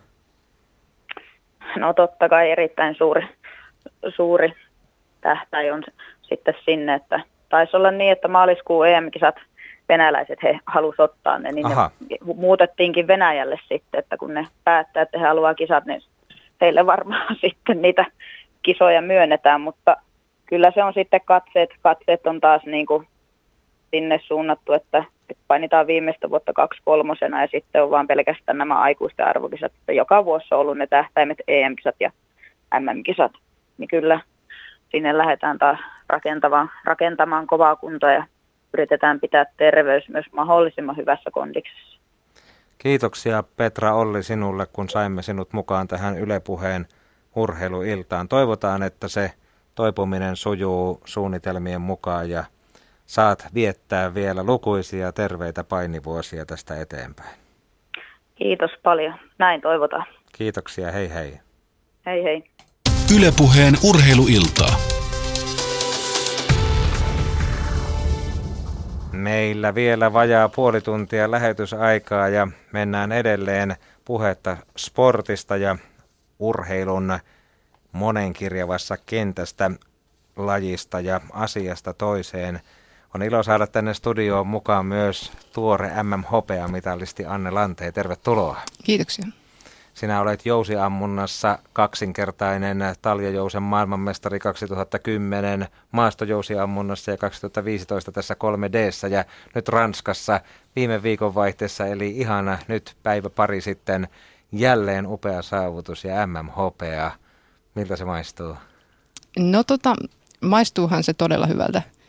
Kun on tehnyt töitä sen eteen, niin, niin tota, sieltä tulee se palkinto sitten, sitten että on tehnyt jotain oikeinkin. Ö, toki tässä tapauksessa ehkä niin kuin hopea, niin kuin, siinä on niin kuin pieni semmoinen sivumaku, kun, kun tota kulta vähän lipsui, lipsui niin kuin, ö, osittain oman ja osittain tuomarin virheiden takia. Eli, eli tota, yksi, yksi nuoli tuomittiin yliajalla ammutuksi, eli, eli tota, jos se olisi laskettu mukaan, niin, niin tulos olisi voinut olla vähän erilainen, mutta, mutta tota, olen ehdottomasti tyytyväinen myös hopeaan. Että. Niin, eli Ranskan Odd Amalla voitti 40-32 ja sinulta jäi yhdet pisteet saamatta. Kyllä joo, että se olisi ollut, ollut todennäköisesti, mitä nyt kuvanaholta katoin, niin ilmeisesti olisi ollut justiin se kahdeksan pisteen osuma, mikä olisi vienyt sitten matsin uusintaan. Ja, ja tota, tahto oli, että, että voi olla, että olisi, olisi tota Ranskan tyttö jäänyt toiseksi, mutta, mutta tota, nyt se meni näin ja, ja tota, toisaalta se on myös, myös kuuluu hyppurheiluun se, että, että pitää osata sitten ampua riittävän nopeasti. Et meillä oli siinä, siinä vaan tota, tosiaan kävi, kävi semmoinen, tota, kun tuomari, tuomarin pitäisi näyttää keltaista korttia, siinä vaiheessa on 30 sekuntia aikaa jäljellä – ja tota, synkattiin siinä avustajan kanssa sitten meidän oma sekkari, kun, kun tätä tuomarin aikaa ei näe kukaan muu kuin tuomari, niin, niin tota, siinä sitten luultiin, että on muutama sekunti enemmän aikaa, kun tuomari sitten olikin nostanut vähän myöhemmin sen korttinsa kuin siinä 30 sekunnin kohdalla, niin, niin, niin se sitten ikään kuin valu hukkaan se yksi nuoli, mutta tästä viisaampana taas sitten seuraaviin kisoihin. Mutta asia on loppuun käsitelty jo. Kyllä joo, ei siinä, ei siinä nyt.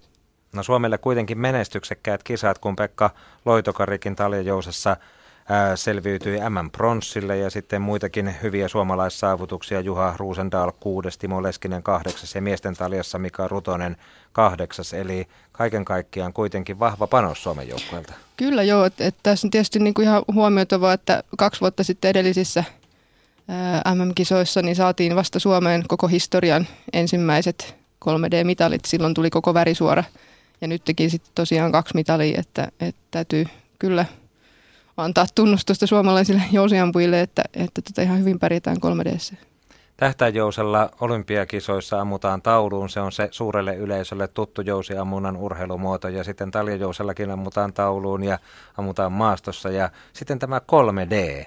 Mitä Joo. sanoisit siitä, miten siinä kilpaillaan ja minkälainen laji se on kaikille heille ja meille, jotka emme oikein tiedä? Joo, toi tietysti nimi 3D ei niin kuin ihan heti avaa kauheasti sitä, mutta se on siis ä, tietynlaista maastoammuntaa, mutta siinä vaan nimi tulee tästä ä, kolmiulotteisesta eläinhahmosta, joka siellä on tauluna, eli ei ammutakaan paperiin, vaan, vaan siellä on sitten niin kuin oikean kokoinen ja näköinen – eläin, mikä milloinkin siis koko voi vaihdella jostain sorsasta jonnekin, jonnekin karhuun, että, että tota, kaiken näköistä. Ja etäisyydet on aina arvioitavia, eli, eli tota, siinä niin kuin, toisin kuin sitten maastoammunnassa on välillä annettujakin etäisyyksiä, niin siinä sitten kaikki, kaikki rastit joutuu aina etäisyyden arvioimaan. Anne Lantee meillä studiossa kello 20 saakka, eli urheiluillan päätökseen asti, mutta otetaan tähän väliin vielä yksi live-puhelu suoraan lähetykseen ja ää, lähetetään sen alkuun lämpimät onnittelut pesäpallon Suomen mestarille Perttu Ruuskalle sinne Vimpeliin. Kiitoksia.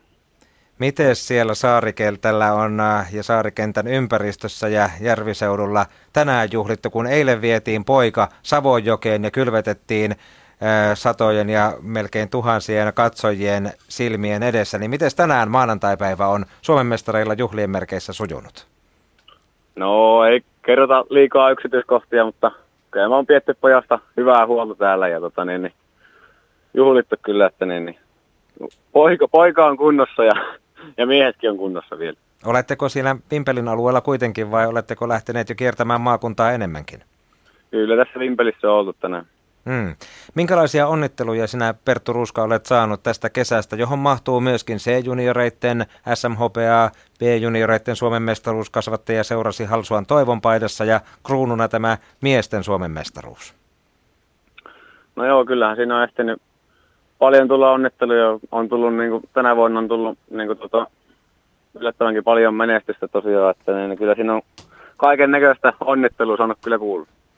Vuosi sitten tuo miesten SM-kulta Sotkamoa vastaan ratkesi kotikentällä, mutta nyt siellä Kainuussa sitten Jymyn hiukan stadionilla. Miten se mestaruuden fiilis eroaa, kun voittaa ensin kotona ja sitten vieraissa? Kyllähän se mahtavaa sama missä se voittaa, mutta ehkä se oli nyt jopa makeampaa, kun sai Sotkamossa tällä kertaa voittaa. Että viime vuonna päästiin kokemaan Vimpelissä mestaruus ja se oli hienoa ja tämä oli, tämä oli taas uusi kokemus, että kyllä se niin oli varsinkin varmasti niille, jotka on ollut tässä monta vuotta ja pelattu tai on pelannut monta vuotta Sotkamoa vastaan tuolta 2011 10 vuodesta asti, niin tota, tiedetään historia, niin niille varmasti vielä merkittiin enemmän, että se ratkaisi just Sotkamossa tuo mestaruus, että niin, niin jotka on ollut pitkään ajan tässä Vimpelissä pelannut, niin niille se oli vielä varmasti kovempi juttu. Vimpeli on tullut nyt Sotkamon rinnalle ja pyyhkäisyt ohi kahdella mestaruudellaan. Pitkään olette vääntäneet finaaliparina ja veto on nyt kaiken kansan huulilla, mutta miten paljon siitä kuuluu tästä mestaruudesta ja pesäpallomenestyksestä myös niille alueen muille seuroille, esimerkiksi Halsuan Toivolle, joka on sinun ja Arttu Ruuskan ja Mikko Kanalan ja Olli Heikkalan kasvattajaseura? No joo, kyllähän se fakta on, että ei tässä varmaan niin kuin yksin pystyisi mikään seura niin toimimaan. Että toi, kyllä niin pienet paikkakunnat, että kaikki tarvii ja tukee toisiaan. Että niin, niin Halsualta ja Vetelistä on tullut paljon Vimpelin pelaajia ja sitten taas on pystytty niin kuin ihan junnuista asti kasaamaan tähän yhdessä joukkueita ja on saatu, saatu niin kuin pelata sitten. Ja tuota, niin, niin kuitenkin sitten on tällä alueella niin kuin hyvä semmoinen, hyviä valmentajia paljon ja lahjakkaita poikia, niin se lähtee sieltä ihan junnusta asti, että sitten niin kuin, nyt ollaan saatu sitä hedelmää niin kuin sitä nyt niin kuin mestaruksen muodossa, että niin kuin, ei ole ihan nyt yhden tai kahden vuoden tulosta kuitenkaan. Miten sinä Perttu Ruuska sait kesässä nuo tunnit ja päivät riittämään, kun C-pojissakin olit mukana taistelemassa Suomen mestaruudesta Hyvinkään tahkoa vastaan. Tuli hopeaa siitä ja B-pojissa sitten Halsuan paidassa löitte Kankaanpään mailan voitoin 2-0 ja oli harjoituksia ja miesten pelejä, niin miten se aikataulu oikein rakennettiin? No joo, olihan se melkoista aikatauluttamista kyllä, että ei tässä ehtinyt kesäaikana paljon muuta tehdäkään kuin pelata ja välillä sitten reenata välissä, että niin kyllä aika lailla mentiin kentillä toiseen ja välillä käytiin nukkumassa kotona, että aika lailla se niin meni, mutta kyllä se semmoista puuhaa on, että kun se sitä niin paljon nauttii, että ei sitä huomaakaan, että siinä mitenkään väsyisi vaikka päivästä toiseen mennään kentillä, että niin, niin ei sitä niin kuin huomaakaan ollenkaan, varsinkin syksyllä, että kun pelataan finaalipelejä, niin vaikka olisi niin kuin kuinka väsyy, niin sitä ei huomaa ollenkaan siinä. B-pojissa tosiaan Suomen mestaruus siellä kotikentällä Käpylässä Halsualla. Hyytävissä olosuhteissa ratkaisitte ja katsojia yli 600 junioripelissä. Ää, voisiko Halsua jonakin päivänä, kun tuotanto on noin vahvaa, nousta ihan aikuisissakin huipulla ja vaikkapa superpesikseen? No tuota on vaikea sanoa, mutta ei ehkä ihan lähivuosina kumminkaan, että kuitenkin on pieni seura, niin tällä on sillä pienen paikkakunnan haasteita toki, että kun tuossa kuitenkin Vimpeli on ehkä se parempi paikka tuolla superpesistoiminnalle kuitenkin, että Halsu on tässä niin semmoinen kasvattaja, niin kasvattaja seura, että ehkä se kuitenkin tuossa Vimpelissä on parempi pyörittää tuota superpesistä tässä, että kuitenkin, kuitenkin heillä on paremmat resurssit siihen hommaan.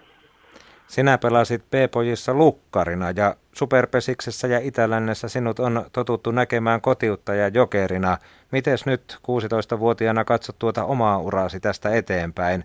Miten palava halu on ulkopeliin?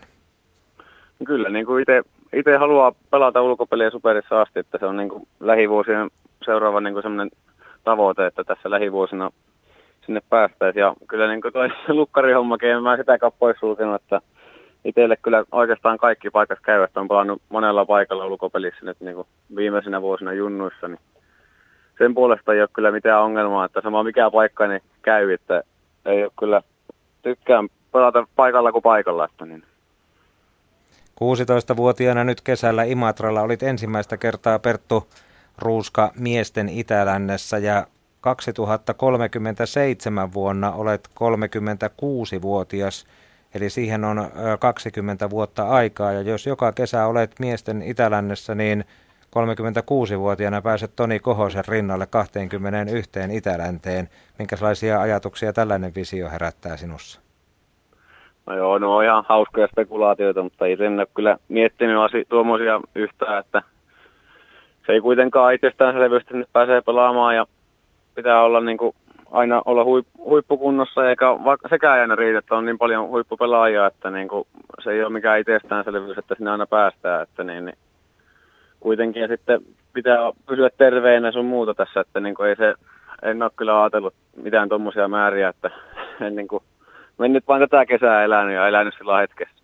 Sinua on paljon kehuttu ja ansiosta paitsi pelillisistä otteistasi myöskin niistä fiksuista vastauksista, mitä olet medialle antanut. Ja paljon on sinua verrattu myöskin jääkiekon Patrick Laineeseen ja koripallon Lauri Markkaseen, muun muassa tämän päivän iltasanomissa. Mitäs näistä asioista ajattelet?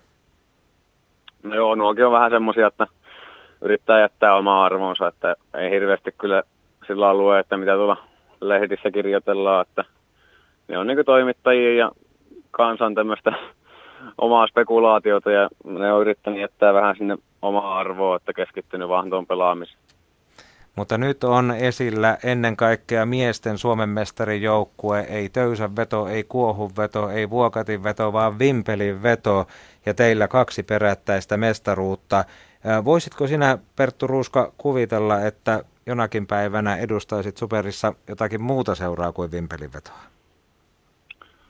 No, en ole tätäkään hirveästi kyllä sillä miettinyt, mutta kyllähän nyt tietenkin aina eri elämäntilanteessa ja muuta, että tässä kuitenkin jos lähtee opiskelemaan tai töihin tai mihin lähteekään niin kuin muualle, niin ei se niin kuin sillä että tässä nyt vaikka 20 vuotta pelataan Vimpelissä, mutta kyllä se kuitenkin Vimpeli on itselle sillä rakas seura, että haluaa jatkaa siellä tietenkin, että niin kuin, mutta eihän sitä ikinä tiedä, että mitä tapahtuu, että niin, niin ei nyt kovin pitkiä, pitkiä, pitkää tähtäimellä voi sanoa, mutta kyllä niin kuin haluaa nyt, haluaa nyt palata vedossa tietenkin, että on niin kuin, seura on niin hyvässä kunnossa ja on huippujoukkue ja kaikki olosuhteet kunnossa, niin mikä sinne on jatkaessa.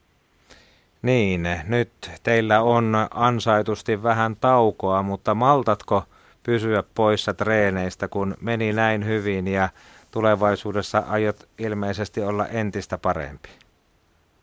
No kyllähän tässä nyt kyllä tässä nyt malttaa olla hetken aikaa ihan rauhassa, että vähän huilata ja ottaa niin kuin virtaa taas tonne, että sitten jaksaa taas koko pitkän talven reenata, että kyllä tässä niin kuin sanotaan, että semmoinen kuukausi, niin semmoinen kaksi viikkoa, kolme viikkoa ainakin ihan semmoista täyttä niin kuin, irrottautumista pesäpallosta, että ei niin kuin, hirveästi mietitäkään pesäpalloa eikä mitään siihen liittyvää, että nyt niin kuin, edetään muuta elämää hetken aikaa. 16-vuotias Perttu Ruuska, miten koulunkäynti? Vieläkö se maittaa ja jaksatko siihen panostaa, kun urheiluura on näin hyvällä alulla? Kyllähän sekin pitää aina muistaa, että siihenkin pitää välillä panostaa, että siinä kuitenkaan pesäpallolla ei hirveästi rikastu, että täytyy olla, täytyy olla muutakin osaamista sitten. Ja sanon vielä pari sanaa niistä joukkuekavereistasi, joidenka rinnalla voitit miesten Suomen mestaruuden 2017.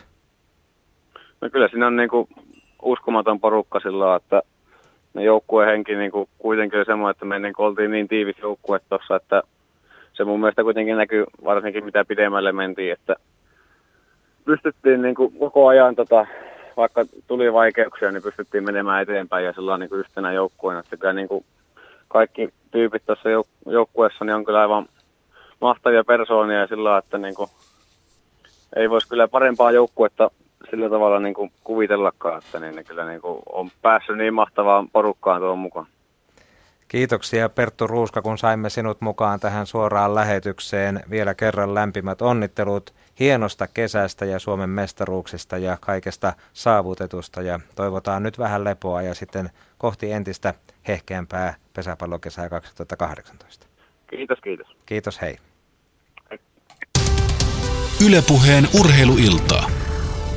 Studiossa meillä vielä varttitunnin ajan Anne Lantee. Onko pesäpallo sinulle yhtään tuttua juttua? No on se yhtään tuttua, mutta, mutta tota, se on semmoinen hauska peli, mutta vaatii, vaatii porukan aina. Eli, eli tota noin, ei ole kyllä tullut, tullut varmaankaan 15 vuoteen tartuttua räpylään tai mailaan. Mutta sinä edustat jousiammuntaa omalla kilpaurheilijan urallasi ja meillä on tässä kahden tunnin aikana jo puhuttu vähän aikuisurheilusta ja viitattu siihenkin, että kaikkien urheilumuotojen osalta se aktiivinen ikä ei lopu siihen 35 tai 40 niin kuin jääkiekkoilijatkin nykyään tai pesäpalloilijat vielä uransa vievät eteenpäin, vaan jousiammujalla voi menestystä tulla vielä sen jälkeenkin niin kuin ampumaurheilijalla, purjehtijalla, ratsastajalla, nykyaikaisen viisiottelun kilpailijoilla ja miekkailijoilla esimerkiksi. Miten pitkä pitkään jousiampuja voi säilyä ihan siellä absoluuttisella huipulla? No tässä on ehkä pikkusen eroa on, on tota joustenkin välillä, eli, eli tota on eri, erityyppisiä jousia. Tähtäjousi, mikä on olympialaisissa, niin siinä se on niin kuin vielä, vielä tota fysiikaltaan ehkä semmoinen, että siinä vähän nopeammin tulee ikä vastaan, mutta kyllä sielläkin on, on urheilijoita, jotka on ollut monissa peräkkäisissä olympialaisissa, eli, eli tota, ikää täytyy olla, olla kyllä. Mutta sitten niin kun talijousella esimerkiksi, millä itse ammun, niin, niin tota, sillä tietyllä tavalla fysiikka ei ole niin korostuneessa roolissa, kun siinä on taljopyörät auttamassa vähän sitä pitovaihetta sitten, niin, niin, tota, niin siinä niin kun itse totesin aikanaan, aikanaan kun on, on vuonna 2000 kaksi, kun se oli, kun on, on ensimmäisen MM-tason mitalini saanut, niin, niin silloin oli siis pronssinen mitali ja, ja tota, mietin siinä palkintopallilla, että, että kun voittaja oli, oli varmasti silloin yli 50, että mulla on ihan hyvää aikaa vielä sitten saada se kultainenkin mitali sieltä. Miten pitkään sinä meinaat vielä omaan urasi panostaa, kun sinulla on tietysti työelämässäkin omat juttusi ja olet kauppatieteiden maisteri ja monia muitakin asioita kilpailee sinun ajastasi omassa elämässäsi, niin nyt kuitenkin vielä nuorena naisena, mitenkö pitkään aiot jatkaa huipulla, kun on kaksi maailmanmestaruutta ja muun muassa tuo tuore hopea viime viikon vaihteelta 3D-jousiammunnassa? No joo, sanotaanko näin, että, että tota, jousiammunnasta on ehkä tullut semmoinen niin elämäntapa, että, että se on varmaan aika vaikea lopettaa kokonaan, mutta tietysti onhan tässä jo niin kuin nyttenkin joutunut sillä tavalla vähän tekemään kompromisseja ja tinkimään harjoittelusta niin kuin työn kustannuksella, että jousiammuntahan ei ole semmoinen laji Suomessa, millä elantonsa voi tienata, niin, niin, tota, niin käytännössä on siis pakko olla täyspäiväisesti töissä, jos, jos tota, ei sitten muualta tule tukia, niin, niin, niin, niin siinä on kyllä jo jouduttu tekemään aika paljonkin tämmöistä – kompromissia, että työ tietyllä tavalla joutuu, tai sen joutuu aina asettaa kuitenkin etusijalle sitten, sitten että ei voi mennä täysin sen urheilun ehdoilla, mutta että vapaa-ajassa sitten tietysti niin kuin korostuu se urheiluura sitten.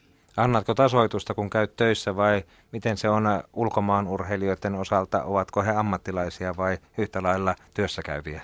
Osa on ammattilaisia, että tuossa justiin viime, viime viikolla kun kisoissa olin, niin juttelin siinä ryhmäkaverin kanssa, italialaisen kanssa, niin, niin, tota, niin hän oli, hän ei tee työkseen tosiaan mitään muuta kuin ampuu jousella. Että kyllähän siinä hieman kadehti, että toisille voi näinkin olla, mutta toisaalta mä itse kyllä olen ehkä sen tyyppinen persona, että et, tota noin, niin mä koen, että siitä jostain muusta eli työstä tässä tapauksessa niin on kyllä ihan mukava vastapainokin siihen, siihen tota, urheiluuraan, että, että tota, ehkä en haluaisi ihan täysin – pelkästään miettiä jousiammuntaa elämässäni, eli, eli joku vastapainohan siinä täytyy olla. Anne Lante, siis kaksinkertainen maailmanmestari Jousella ja tuore MM-hopeamitalisti Ranskan kisoista. Jussi Putkonen, oletko sinä tähdännyt tauluun koskaan Jousella? Olen.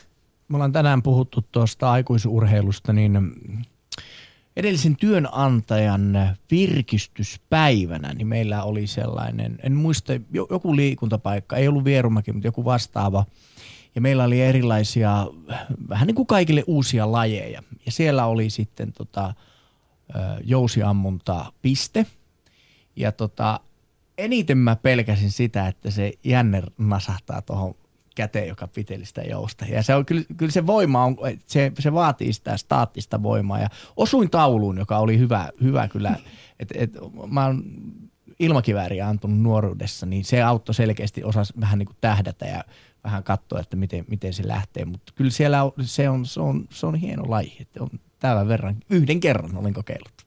No niin, siitähän on kato hyvä lähteä sitten jo vähän reinailemaan jousia, mutta siitä hyvä laji, että se voi aloittaa aikuisenakin. Mites, mites muuten, onko firmaporukat tai tällaiset niin ryhmät niin löytänyt jousiammuntaa? Et käy, käykö halleilla ampumassa tämmöisiä vähän niin kuin kokeilu- tai puulakiporukoita? No kyllä käy jo, että, että varsinkin pikkujouluaikaan niin, ja sitten toinen sesonkin on tämä yritysten tämmöiset kesäpäivät ja muut, niin, niin tota, kyllä se on ihan suosittu, suosittu tota, tekemisen muoto, että se on kuitenkin helposti lähestyttävä ja, ja tota, ei vaadi, vaadi tota aikaisempaa urheilutaustaa tai muuta, että niin kuin millä tahansa taustalla voi, voi laji kokeilla.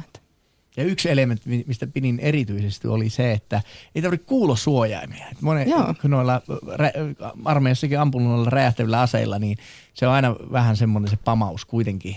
Semmoinen, näin, niin siinä on vähän semmoista tseniläistä lähestymistä myöskin siihen rauhoittua siihen nuoleen ja siihen pää, pois irrottamisvaiheeseen. Niin se, oli, se oli kiva kokemus.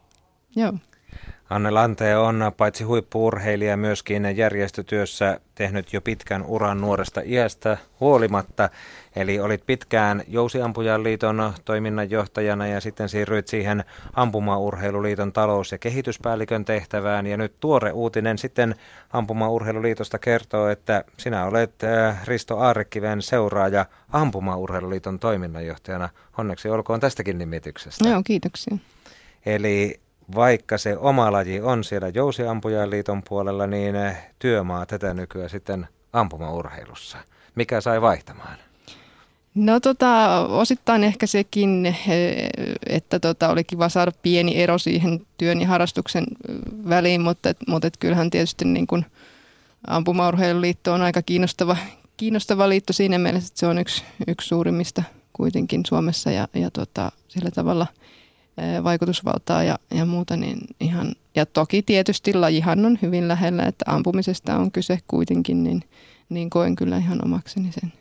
Niin, ampumaurheilu on esimerkiksi kesäolympialaisia ajatellen pitänyt Suomea 2000-luvulla siellä mitalikannassa keihään, heiton ja purjehduksen ohella ehkä menestyneimpänä urheilumuotona. Eli siellä on Juha Hirven hopea Sidnistä, sitten löytyy Marko Kemppaisen hopea Atenan kisoista, Satu Mäkelän Nummelan kultaa Pekingistä ja Henri Häkkisen pronssi samoista kisoista. Ja aikamoiset paineet ampumaurheiluun kohdistuu aina neljän vuoden välein, mutta unohdetaanko ampumaurheilu ja muut kesäolympiakisojen suomalaiset menestyslajit liian usein kolmena vuotena neljästä?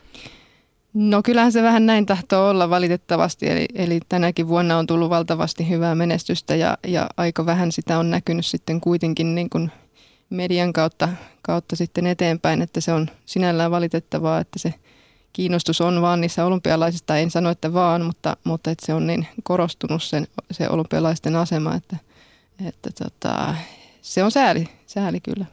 Hmm. Äh, ampumaurheilussa menestystä on tullut, mutta toisaalta olympiakisojen suomalaiset osallistujamäärät ovat vähän niin kuin puolittuneet sieltä Sydneyn ja Atenan kuudesta ja kahdeksasta.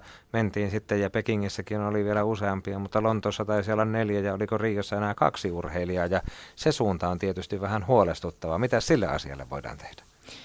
No sille to- toivottavasti saadaan tehtyä. Tästä meillä on hyvää junioria, hyviä junioreja tulossa sieltä, että, että tota, tänäkin vuonna menestyssä saaneita, niin, niin kyllä siinä mielessä niin kuin näkymät on ihan hyvät, ja, mutta et, et totta kai ollaanhan me realisteja siinä mielessä, että, että totta, täytyyhän meidän kehittyä ja kehittää meidän valmennusjärjestelmää ja muuta, että saadaan, saadaan se jatkuvuus taattua ja se menestys taattua jatkossakin.